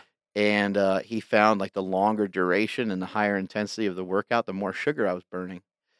And Mm. uh, he was like, "Man, this is really crazy because you burn." He says, first of all, he's like, "You burn a crazy amount of calories Yeah. doing this kind of exercise," which was just basically I was on a treadmill on a pretty good grade, and he kept cranking up the speed, but I, I never even got into like a run, but uh, it was still very difficult because the grade got to be like twenty something or Yeah. whatever. It was fucking hard.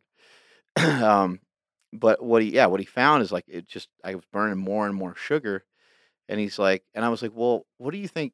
I mean, what do you think that's from? He said, well, I think it's from two things. One is, he's like, it could be just the way you are. He's Mhm. like, your body might like to burn sugar. I was like, how weird. I never even kno- knew about that. Never thought about it. Um, he goes, but I really think is going on is that you're more insulin sensitive. Yeah. Um, you know, from doing a ketogenic diet, and your body's more accepting of carbohydrates because yeah. I'm leaner. So Yeah. it makes more sense. I have less fat in my body, got more muscle in my body, and my because of that, uh, the muscles want to run off of glycogen. Yeah. Muscles aren't really going to be all that excited about ketones, probably. Yeah, yeah, of course. With anaerobic stuff. Right. It's probably because Yeah. all the years of being fat, your body's been fighting sugar for so long. Mhm. It's like, oh, we still got to keep fighting. It's going to go back. Yeah. What's your training looking like right now, Will? right now what I've been doing, um, I'm just coming off of like doing more chest and back, real bodybuilding type splits. Mhm. Um, but with all the traveling lately, I leveled off of that and I've been doing a lot of distance running. Mm. So just this morning, like hit five miles, um, and then I'm gonna start getting into calisthenics. So getting back into that, and I want to work up to a couple goals in that. One is a one arm pull up, which I've been so close to that multiple times, and then I, you know, I drink too much water and it's gone. You know, I Hmm. I don't take a dump and it's gone. So it's like that would be really really fun to get that solid. Yeah, your bot your body weight would be a huge factor in Mhm. that, right? Yeah, completely. Like one or two pounds, and you're thrown off. So, uh, calisthenics, Like literally a one arm pull up, or is it like one handed with the other hand assisting, or how no, do no, you no, it? like an actual like strict Hmm. hang. Wow, Yeah. I would Damn. I don't think I know anybody that can do that. No. there we go. Smokey, yeah. Yeah. Um, No. Are you still following a carnivore diet today? so I'm following probably a largely carnivorous carnivore diet. Mhm. Um, I mean, today I'm completely fasted.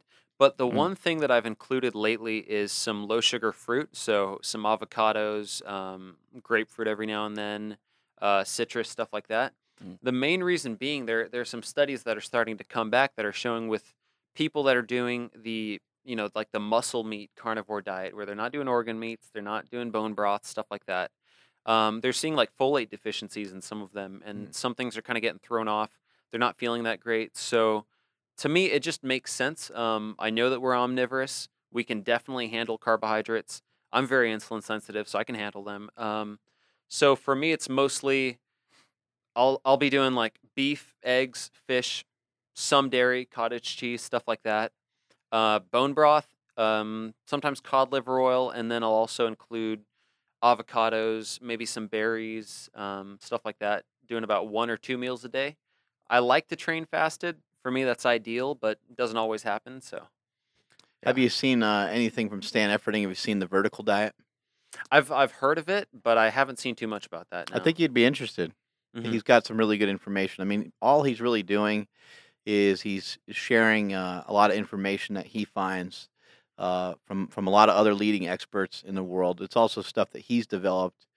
Uh, it's it's the interesting thing about it is it's not sexy. You know, there's not Mhm. he's not trying to sell you on like this is going to do this for your brain or this is going to do this for this or that. Yeah. Um, and and much like a lot of other bodybuilding style diets, uh, Stan is selling you on the worst thing ever to sell anybody on, which is consistency. Yeah. You know, I heard a quote recently where uh, somebody said you don't have to be uh, spectacular to be loved. Right? That's from it's from Mister Rogers, and it, it was just his point to kids, like, hey, you know what, like. You know, you can draw a painting of a tree, and it can it can look like a frog, and it's fine. Like, Yeah. you're still gonna get a hug. Like, you're still a cute, adorable kid, right? Yeah. But when you think about that just in, in general terms, I think that's actually very true. And we don't Mhm. always realize that. You don't need to do anything spectacular. However, you need to be consistent. yeah. And when it comes to bodybuilding, when it comes to not even bodybuilding, when it comes to nutrition, when it comes to having a good physique, and when it comes to being strong, there doesn't have to be a lot of spectacular things going on. Yeah. There just needs to be a lot of consistency.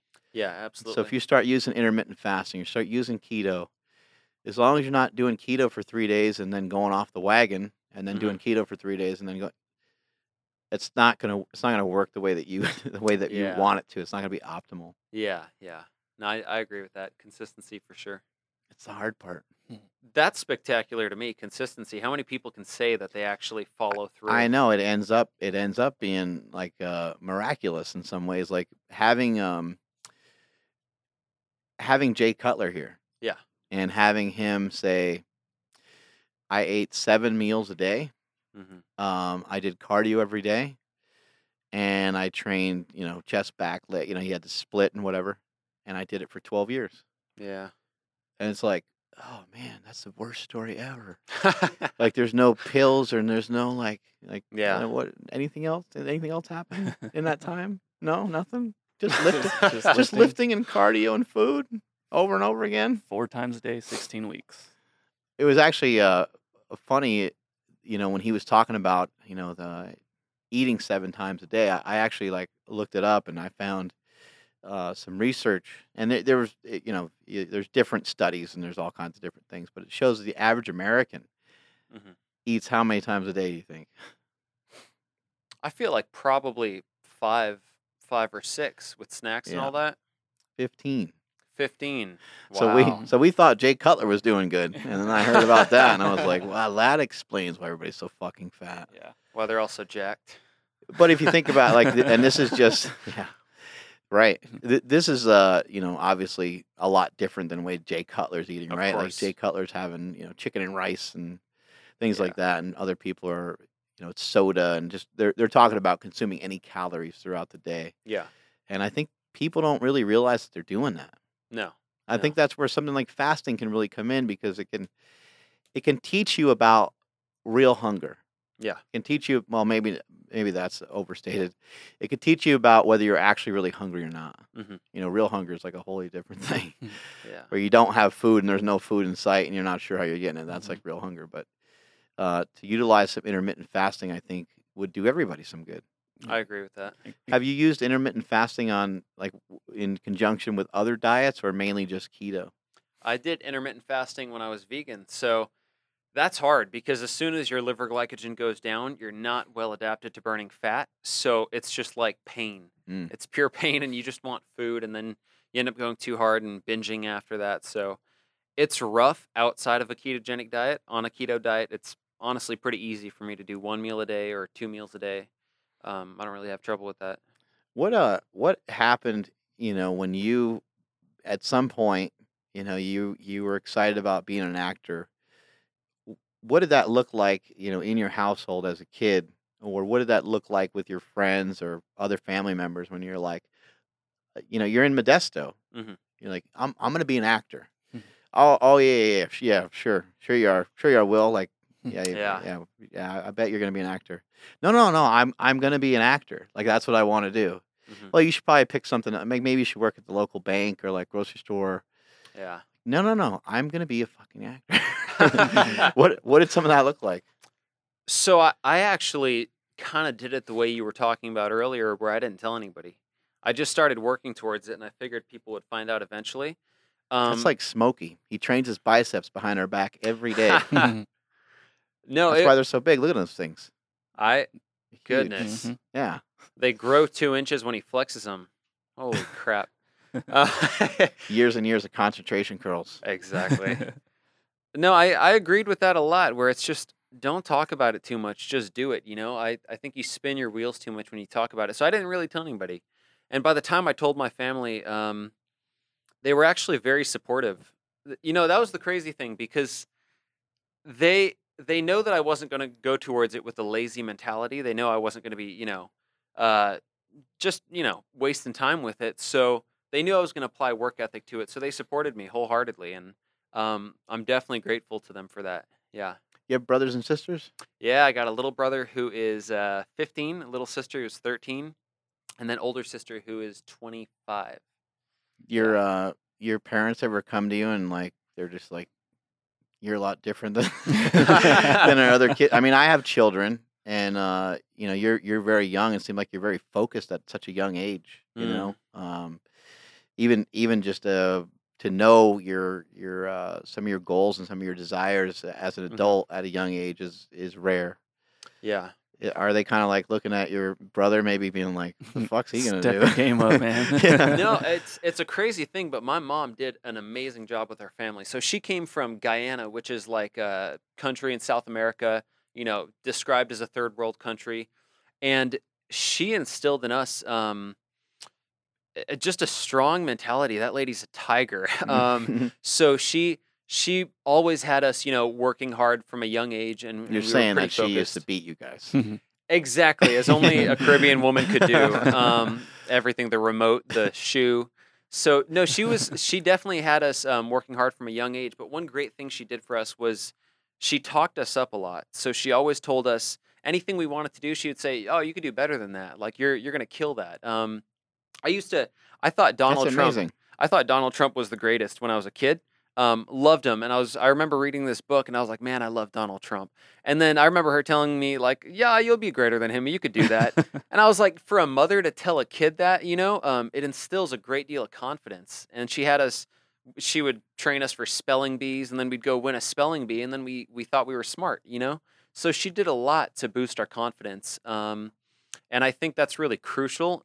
I'm definitely planning to do that for my future kids because it's just it's had a world of impact on me. It's what gave me the confidence to go into different fields where I pretty much don't even belong, and then just go in and attack them and go for it, and things work out. You know, um, That so can I- help you a lot with your communication just with other people. Yes, You know, when somebody tells you, "Hey, man, I was thinking about," and it just doesn't really do you any good to say, "Hey, well, why don't you think about something else?" It's just so much easier to say, "Hey, man, you know what? I think you should attack that with everything you got. I think you're gonna do great doing that." yeah, And then that person walks away like, "Really? Fuck, okay. yeah. I felt awesome. Oh, okay, I am gonna do that." And if they believe it, there's a good chance they'll do it. You Yeah, know, if they apply right. themselves to it. Yeah. So, um, yeah. I what about her. uh resistance other places? What about from friends? You gonna be an actor? You gonna be in theater? I didn't really care what they said, you Mm. know, because it's like they, they're they're not going to stop me from getting up at like four in the morning. They're not going to stop me from doing what I need to do throughout the day. So Fuck those guys. I ran through my mind a few times, Yeah. but no, I, I use that as motivation. You know, um, like it's okay to play angry, you know. So I, I would if if people would say things like that to me, I would probably be more focused that day. I would be, you know, attack things a little bit harder, and then I would log it, and they're off the team. So, um, but They're no, marked. they're marked exactly. Nice. No, what so are I- some of the goals now that are kind of lofty that are out there that you might be uh, uh, almost embarrassed to share with us? Like, there's some really high, really high ones. Like, you want to be like somebody else, or you have a desire to uh, land on this crazy TV show, or or you Mhm. want to direct your own thing, or anything like that. Yeah, couple crazy ones. a lot of crazy ones. He's like, oh Um, shit, here we go. He just whips out a big list. There is a list. Uh, no, You got to I'll- put it I'll out just- there in the I'll- universe. I'll just say, um, I I definitely agree with the philosophy of going for it and doing it. So that's that's my main thing going forward. But the areas that I really want to execute in are involved in fitness and nutrition for the majority of Americans, not for people that are uh, attempting to excel. You know, be number one in the sport.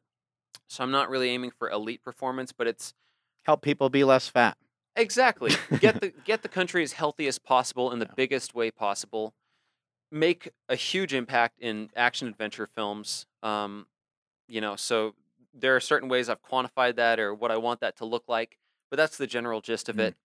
And then some form of philanthropy and giving back, um, whether that's public service or whether that's as a private citizen working in philanthropy, but devoting a good portion of um, the remainder of my life once I've kind of, you know, done a lot of the things that I wanted to do um, towards inspiring people, giving back, um, sharing what knowledge I've acquired. So that's they yeah. uh, say that like I think uh, it wasn't in all the states, but it was just an estimate. Like in 2030, there's uh, in some of the states there'll be over 70. If we continue on the rate that we're going, there'll be over 70 percentile of children that are obese. Hmm. Fucking crazy, right? So I think that you're attacking something that that's that's a, a good cause, and I think that more people uh, need to be focused on that. It's it's one of the most pressing issues of our Yeah. time, and it, it- I know there's a lot of other things going on. There's a lot of other things to focus on, and there's there's all kinds of things to focus on, right? That are really important uh, for Yeah. for us to get around to. But the health thing just it always gets swept under the rug, and uh, people are always talking about like healthcare and all these different things. It's like, man, if we just weren't so fat, it- Yeah. we would we wouldn't have to worry about it as much. Like if we just could eat a, and I think you know to have everybody be skinny, like obviously like that ain't gonna happen, right? To have everyone look the same or be the same, that's not gonna happen. But to have people uh, make some small changes and to Yeah. feel better, um, to have people lose some weight and keep some of the weight off. A lot of Americans have lost weight many many times over again, uh, only to gain it back and then some. Oftentimes, and it's it's a really sad it's a sad place. It's a sad thing that we have people that are uh, losing body parts because they can't stop eating. Yeah. You know, they're they they end up with diabetes and they lose Yep. their their foot or their leg. Um, it's just it's it's a really it's a really crazy thing, and it's easy just to look at those people and man, oh, they're fat and lazy. It's like no, no, it's it's maybe they have become that way, but it's a lot more complicated of a story. yeah.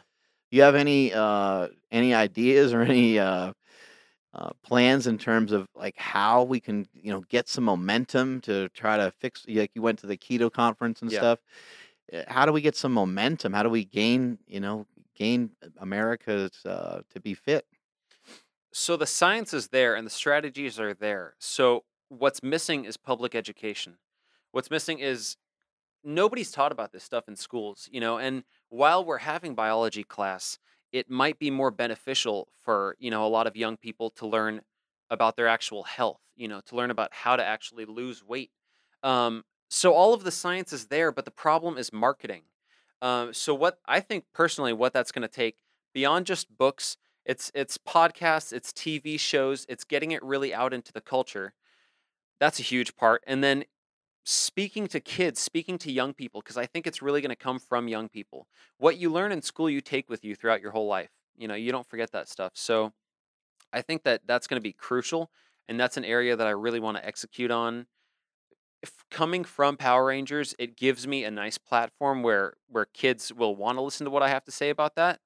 So it's just a matter of putting the information in a digestible format, um, and then getting that out there. But it's it's going to be a lot of volume. It's going to take a lot of time, and it's going to be just like Arnold did with the fitness crusade. Yeah. You know, it's it's going to be a year long, decade long, you know, kind of thing that has to happen. So, but it's doable. It's doable. Look at how many gyms there are out there. Look at how many people have gotten Yeah. into weight training and bodybuilding and all those kind of things. Mainly because I think of his crusade and mainly because of him going around and like spreading the word on this kind of stuff. So that tells us that it's possible. Now there are more forms of communication, media, ways to reach out to people than ever before. Why not take advantage of it? All it takes is, you know, time and effort and, you know, putting that in. So, Right. And and there's some things that people can do that that don't always have to be so hard. no, You know, no, you, not at all. You've yeah. already mentioned it earlier on the podcast. It's like you you make things out to be a little bit more than they really are, Yeah. and then you don't end up doing them. Yeah. because you're like scared or nervous.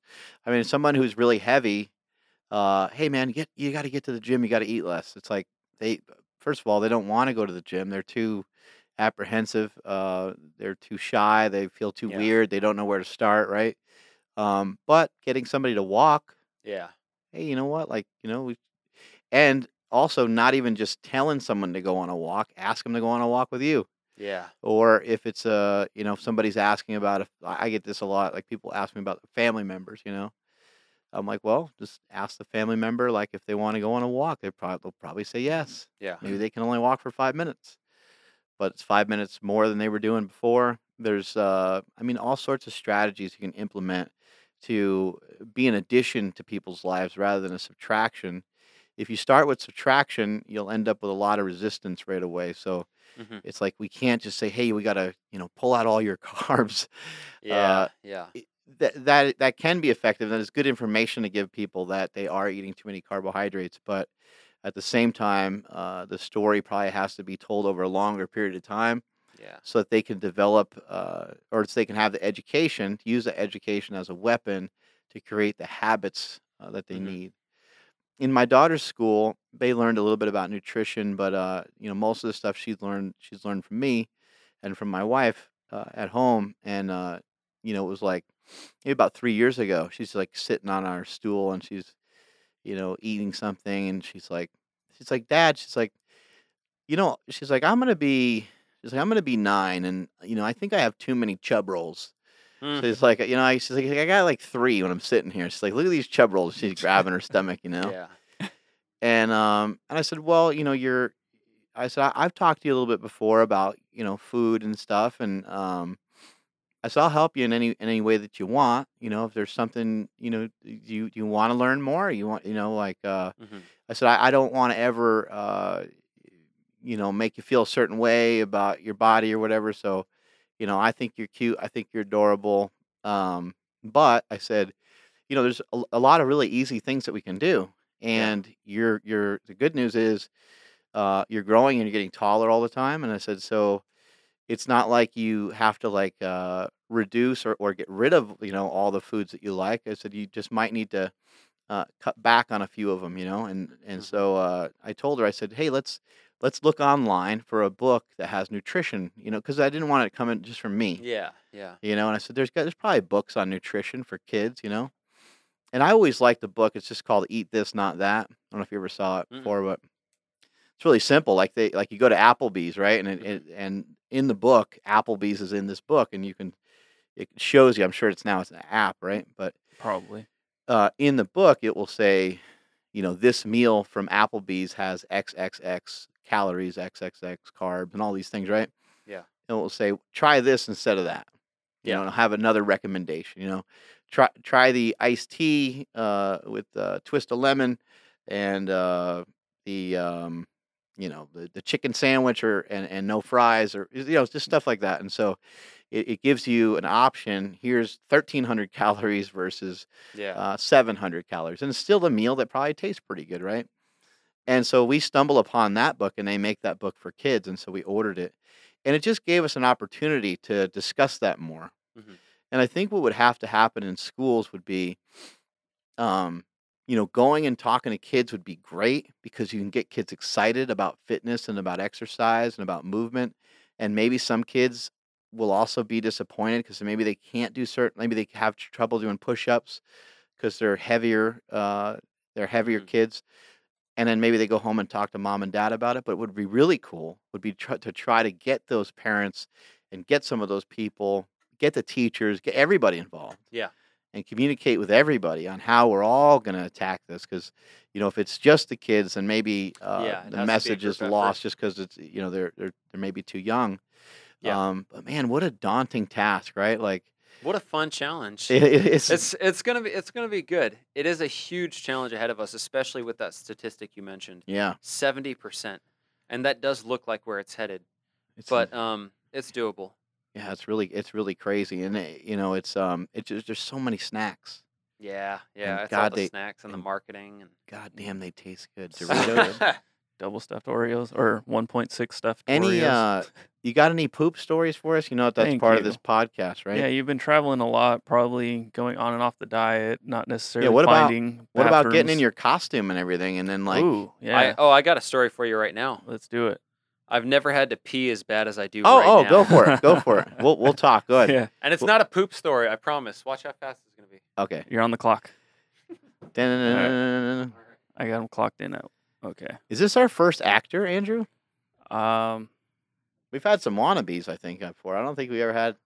I can't think of anybody else. We have, I mean, we've had artists here and there, but none. I think this is going to lead to Tom Cruise next. What do you I think? don't Uh, are you down for Scientology? No. Okay, well that's gonna stop it right there. that's gonna that's gonna throw things Yeah. off a little bit. yeah, we'll just skip straight to the Rock. Have you ever tried any acting? You ever tried like what about like in school or anything? You ever try like a play or anything like that? No, and the funny thing is, like, I kind of always wanted to, but like, I just hated school. Like, I didn't want to do anything. Like, Yeah. you know, like I would see like the uh, like drama nerds or whatever, and be like, dude, that looks like fun. Like, cause they're always having fun. And, but no, I never like, I, don't know, I wasn't outgoing or anything, especially during. I would always just look at that stuff and be like, "That's stupid." It's because you know, because I wanted to do it too, exactly. and I wanted to try it, but I was too scared. Yeah, So I was like, "Those guys are dumb." yeah, they're lame. Look at those nerds having fun. Yeah, look at those guys. Yeah, Um, it's hard, you know, like doing pro wrestling and, and getting in front of a camera and Yeah. talking and um you've seen with me like you know we we do the promos and stuff for the products and stuff Yeah. and uh you know I have no no trouble saying hey this is the X sleeve and and uh you know it has denim on the front and it's made this way and this is why it's the strongest and best knee sleeve in the world. Hmm but if you give me a script it makes it more difficult. Yeah, you hit all those points. It's not like I can't do it it's just unfamiliar territory to me. Yeah. There's so many different. Uh, it builds anxiety, and you kind of like, ah, okay, I don't want to fuck this up. And then the first thing you do is you fuck it up. well, and because like uh, maybe, you know, maybe you wrote it right, and so maybe it's kind of like Mm. a, a different style of wording than what I would use, right. and I just can't get that last sentence to go, and I got to do it five, six, seven Yeah. takes, and then it just feels like once you do a bad take, It just snowballs. yeah, Yeah. then they're all bad takes. Yeah. I don't I don't know like he was saying like oh trying to remember two pages worth of dialogue. I'm just like dude I I can't even not even close. Like I can't even remember like an Instagram post or something, you know? yeah. so to have all that built up and then try to like portray something on screen, I don't know, man, it seems really, really difficult. But it does seem like Dude, that was a fast poop. You must have pooped in our sink. I just committed a poop story. Mm. oh Yeah, I like that squatty. squatty potty. one. What is that? It's Oh, pretty it's to nice. blast it out better. Like so, it puts your, you know, it's it puts your legs up. That's where the speed came from. It's like Yeah. s it's like putting your feet in the stirrups. You know, Yeah, I I still can't get into position though. Like it's hard. yeah, You can hurt your back on that thing. I think. it's dangerous. You have yeah. to do stretches just to be able to use just it. to yeah yeah, yeah. it rounds you over. yeah. It's a Hey, good what mobility. happens when you have a lot of bad takes when you're acting? Does that throw you off? Yeah. Oh yeah. No, one Does thing I you hate. like? Does it get you like frustrated? I mean, it must get you like really like you start getting like right. I so I've I've gotten this thing before where I like the way I'm doing something, Oh, and I'm like, let's go with that. And the director won't exactly tell you what he's going for, but he's like, can can we just kind of try this? And you do it over and over and over again, and then you start to see the camera guys looking at you, and the lighting guys are starting to shake their head, and you're like, oh god, um, that's frustrating, man. That's really frustrating. I've had that happen before actually, where the guy was like, he clearly didn't like what I said. Yeah. But he wouldn't say that. Mm. And he was like, "Well, maybe you should try this. Yeah. And I and but it was every time he said to try that, it was like a lot of words and a lot of like way that I would never do it. And he Mhm. but but I was just supposed to be myself. It was for it was for like a reality TV thing. You know, and I'm like, well, I don't talk that way. Yeah. And so I, I I'm like uh, I could try it, but I, I think it's gonna look stupid because you know. Mhm. And so I did a couple takes that way, and I was like, I was like, that's not. I was like, I don't think. I think that's worse, you know. Yeah. But it was like just not matching up with what he thought versus what I thought. But it's got to be really frustrating when you have specific lines Yeah. and there's like one word for some reason your body won't allow you to say it, or you're supposed to say it in a certain way and you forget it.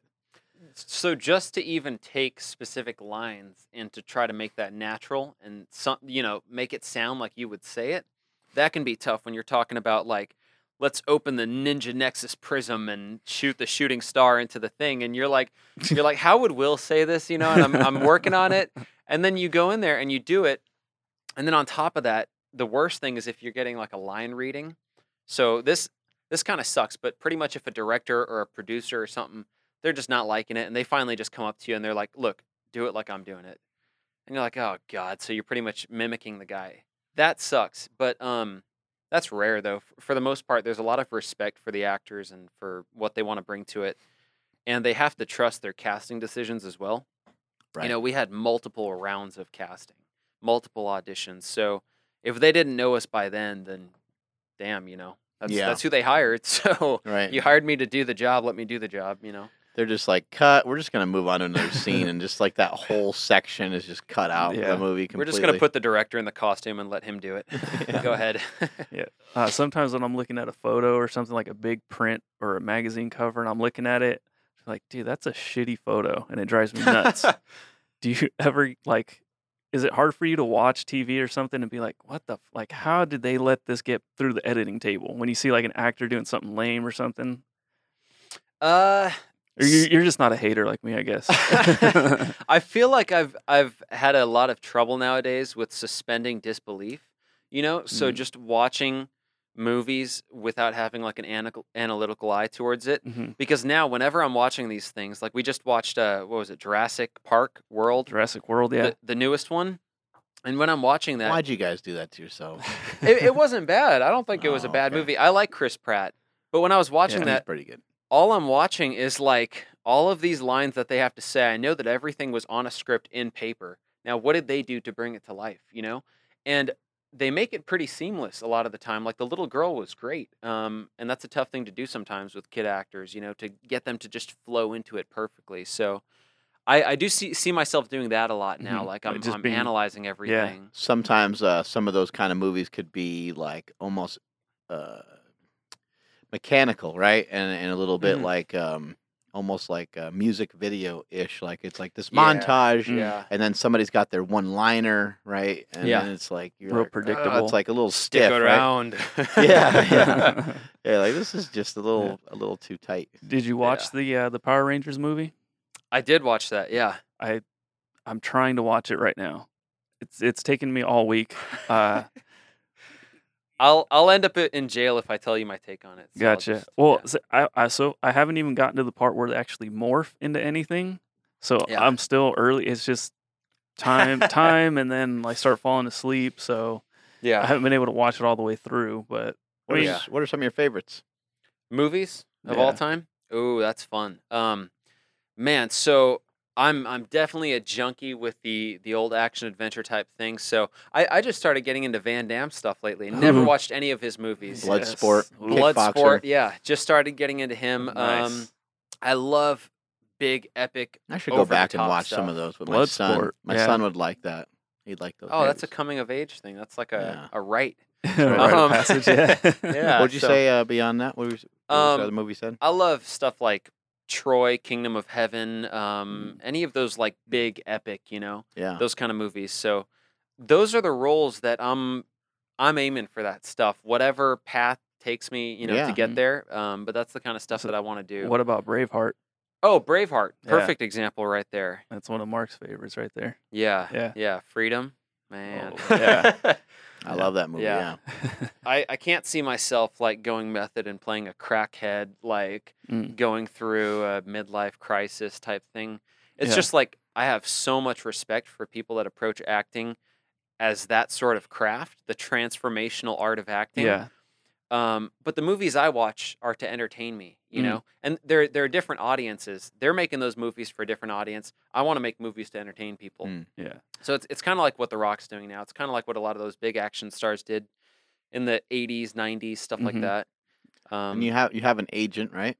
yes, And then the agent, uh, does the agent come to you with suggestions? Do you suggest stuff to the agent? Like, how does some of it work? So there's a bit of both of that. Most of the time, they'll be forwarding uh, different projects to you. Like you check out the script sides, whatever. If you want to do it, you go ahead, audition for that, move forward. Um, and another thing that I'll do is if I see a project on the horizon, I'll really push for them to market me for that. So, you know, if we can get in contact with that casting director, do we know anybody there?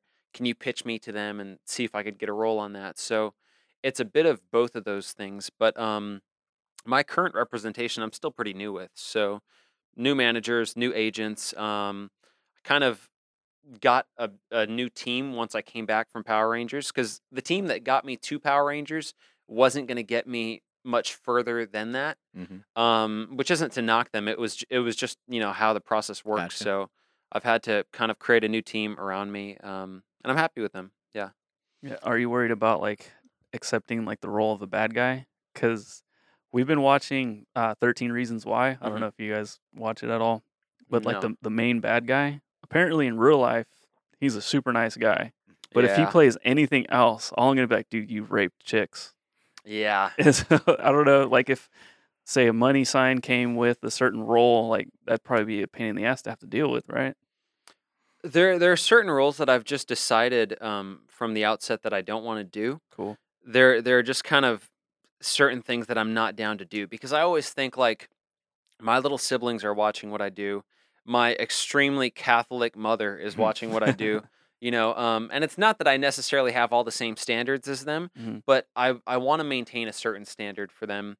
So it matters a lot to me the kind of content I do, and I've turned down countless roles from my agents and managers, um, and they get on me about it because there's a lot of money involved with these things. But I always remind myself it's like I was doing this when there was no money involved. You know, I was doing it for free. I was doing the short films and stuff. So, um, why make choices that I'm not happy with for money? You know, like it, it doesn't cost that much to eat and to rent a, a place when you're Hmm. a single guy and that kind of thing.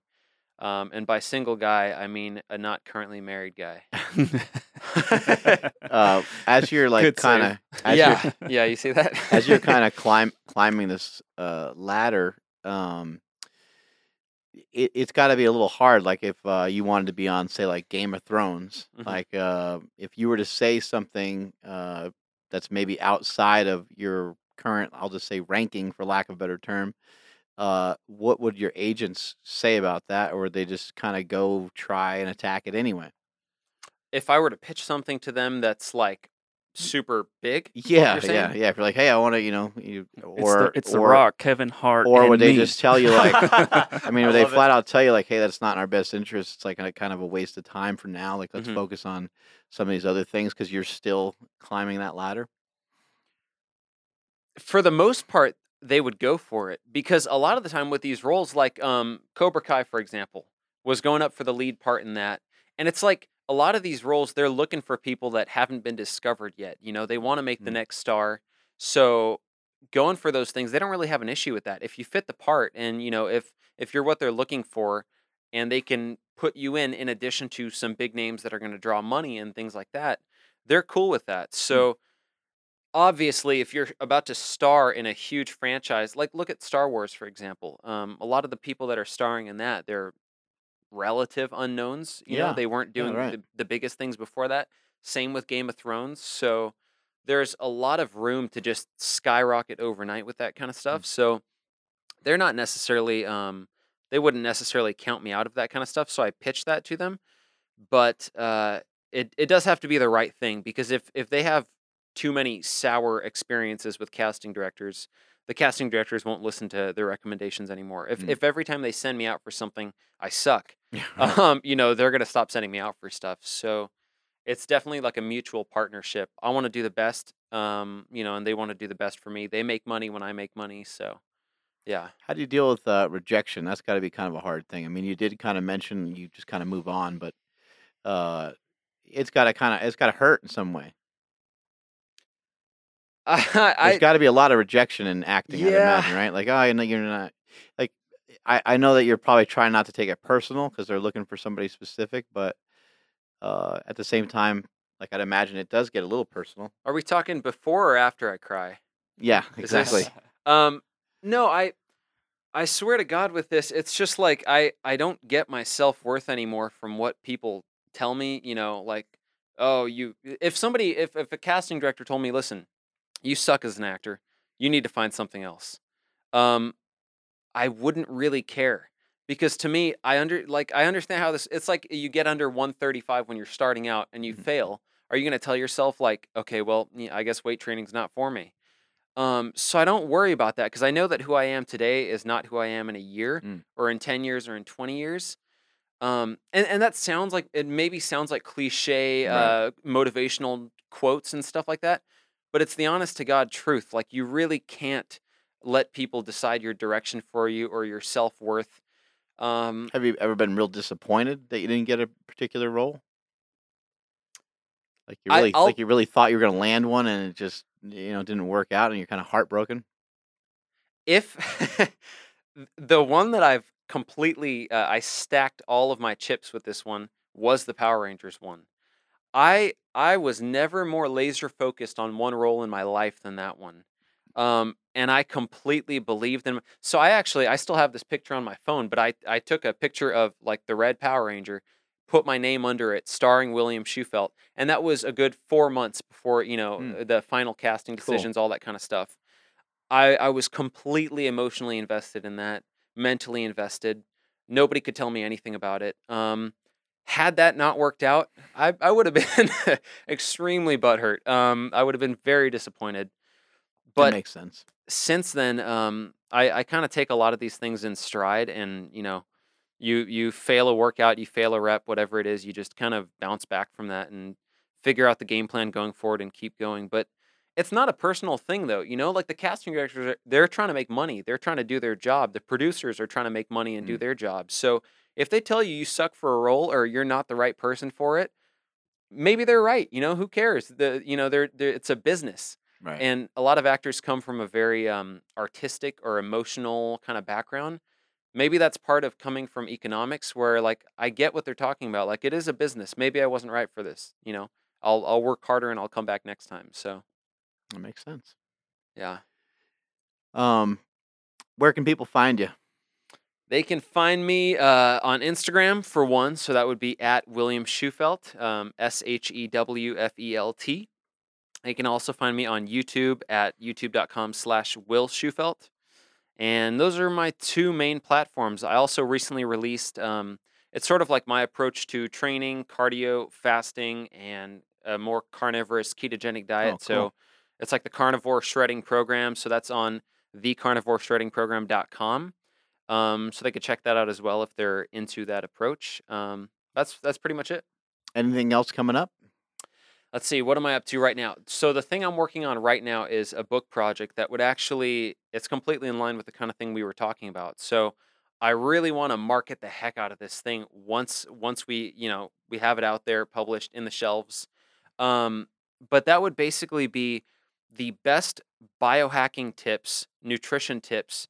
It's kind of like an overall best practices that the average American can implement. It's very accessible Mm. um, that would create the most dramatic, uh, I guess, positive changes to their health. That's So, gonna be really cool. That's almost yeah, like a like a, a, a like a Tim Ferriss style of book, but it but it's specifically for nutrition, diet. Yeah.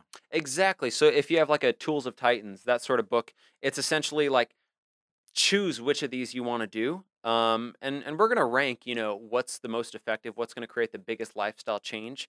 You always want to knock down that lead Right. domino and, you know, get the rest of the things out of the way. But it's going to combine, you know, a lot of the practices that people know about intermittent fasting, um, lower carbohydrate diets, whole food diets. Um, and then it's also going to go into cold exposure, circadian rhythms, sleep, um, you know, hormonal levels, what you can do to, you know, kind of decrease your cortisol. There's a lot of things to talk about. There's a lot of things Yeah. to talk about. So it's going to try to just simplify, simplify what's um, best value on every single thing, and then Yeah. here's how you can do these things without having to go to um, you know a lab or something like Right. that. Very cool. Well, that's all the time we got. Strength is never weakness. Weakness never strength. Catch you guys later.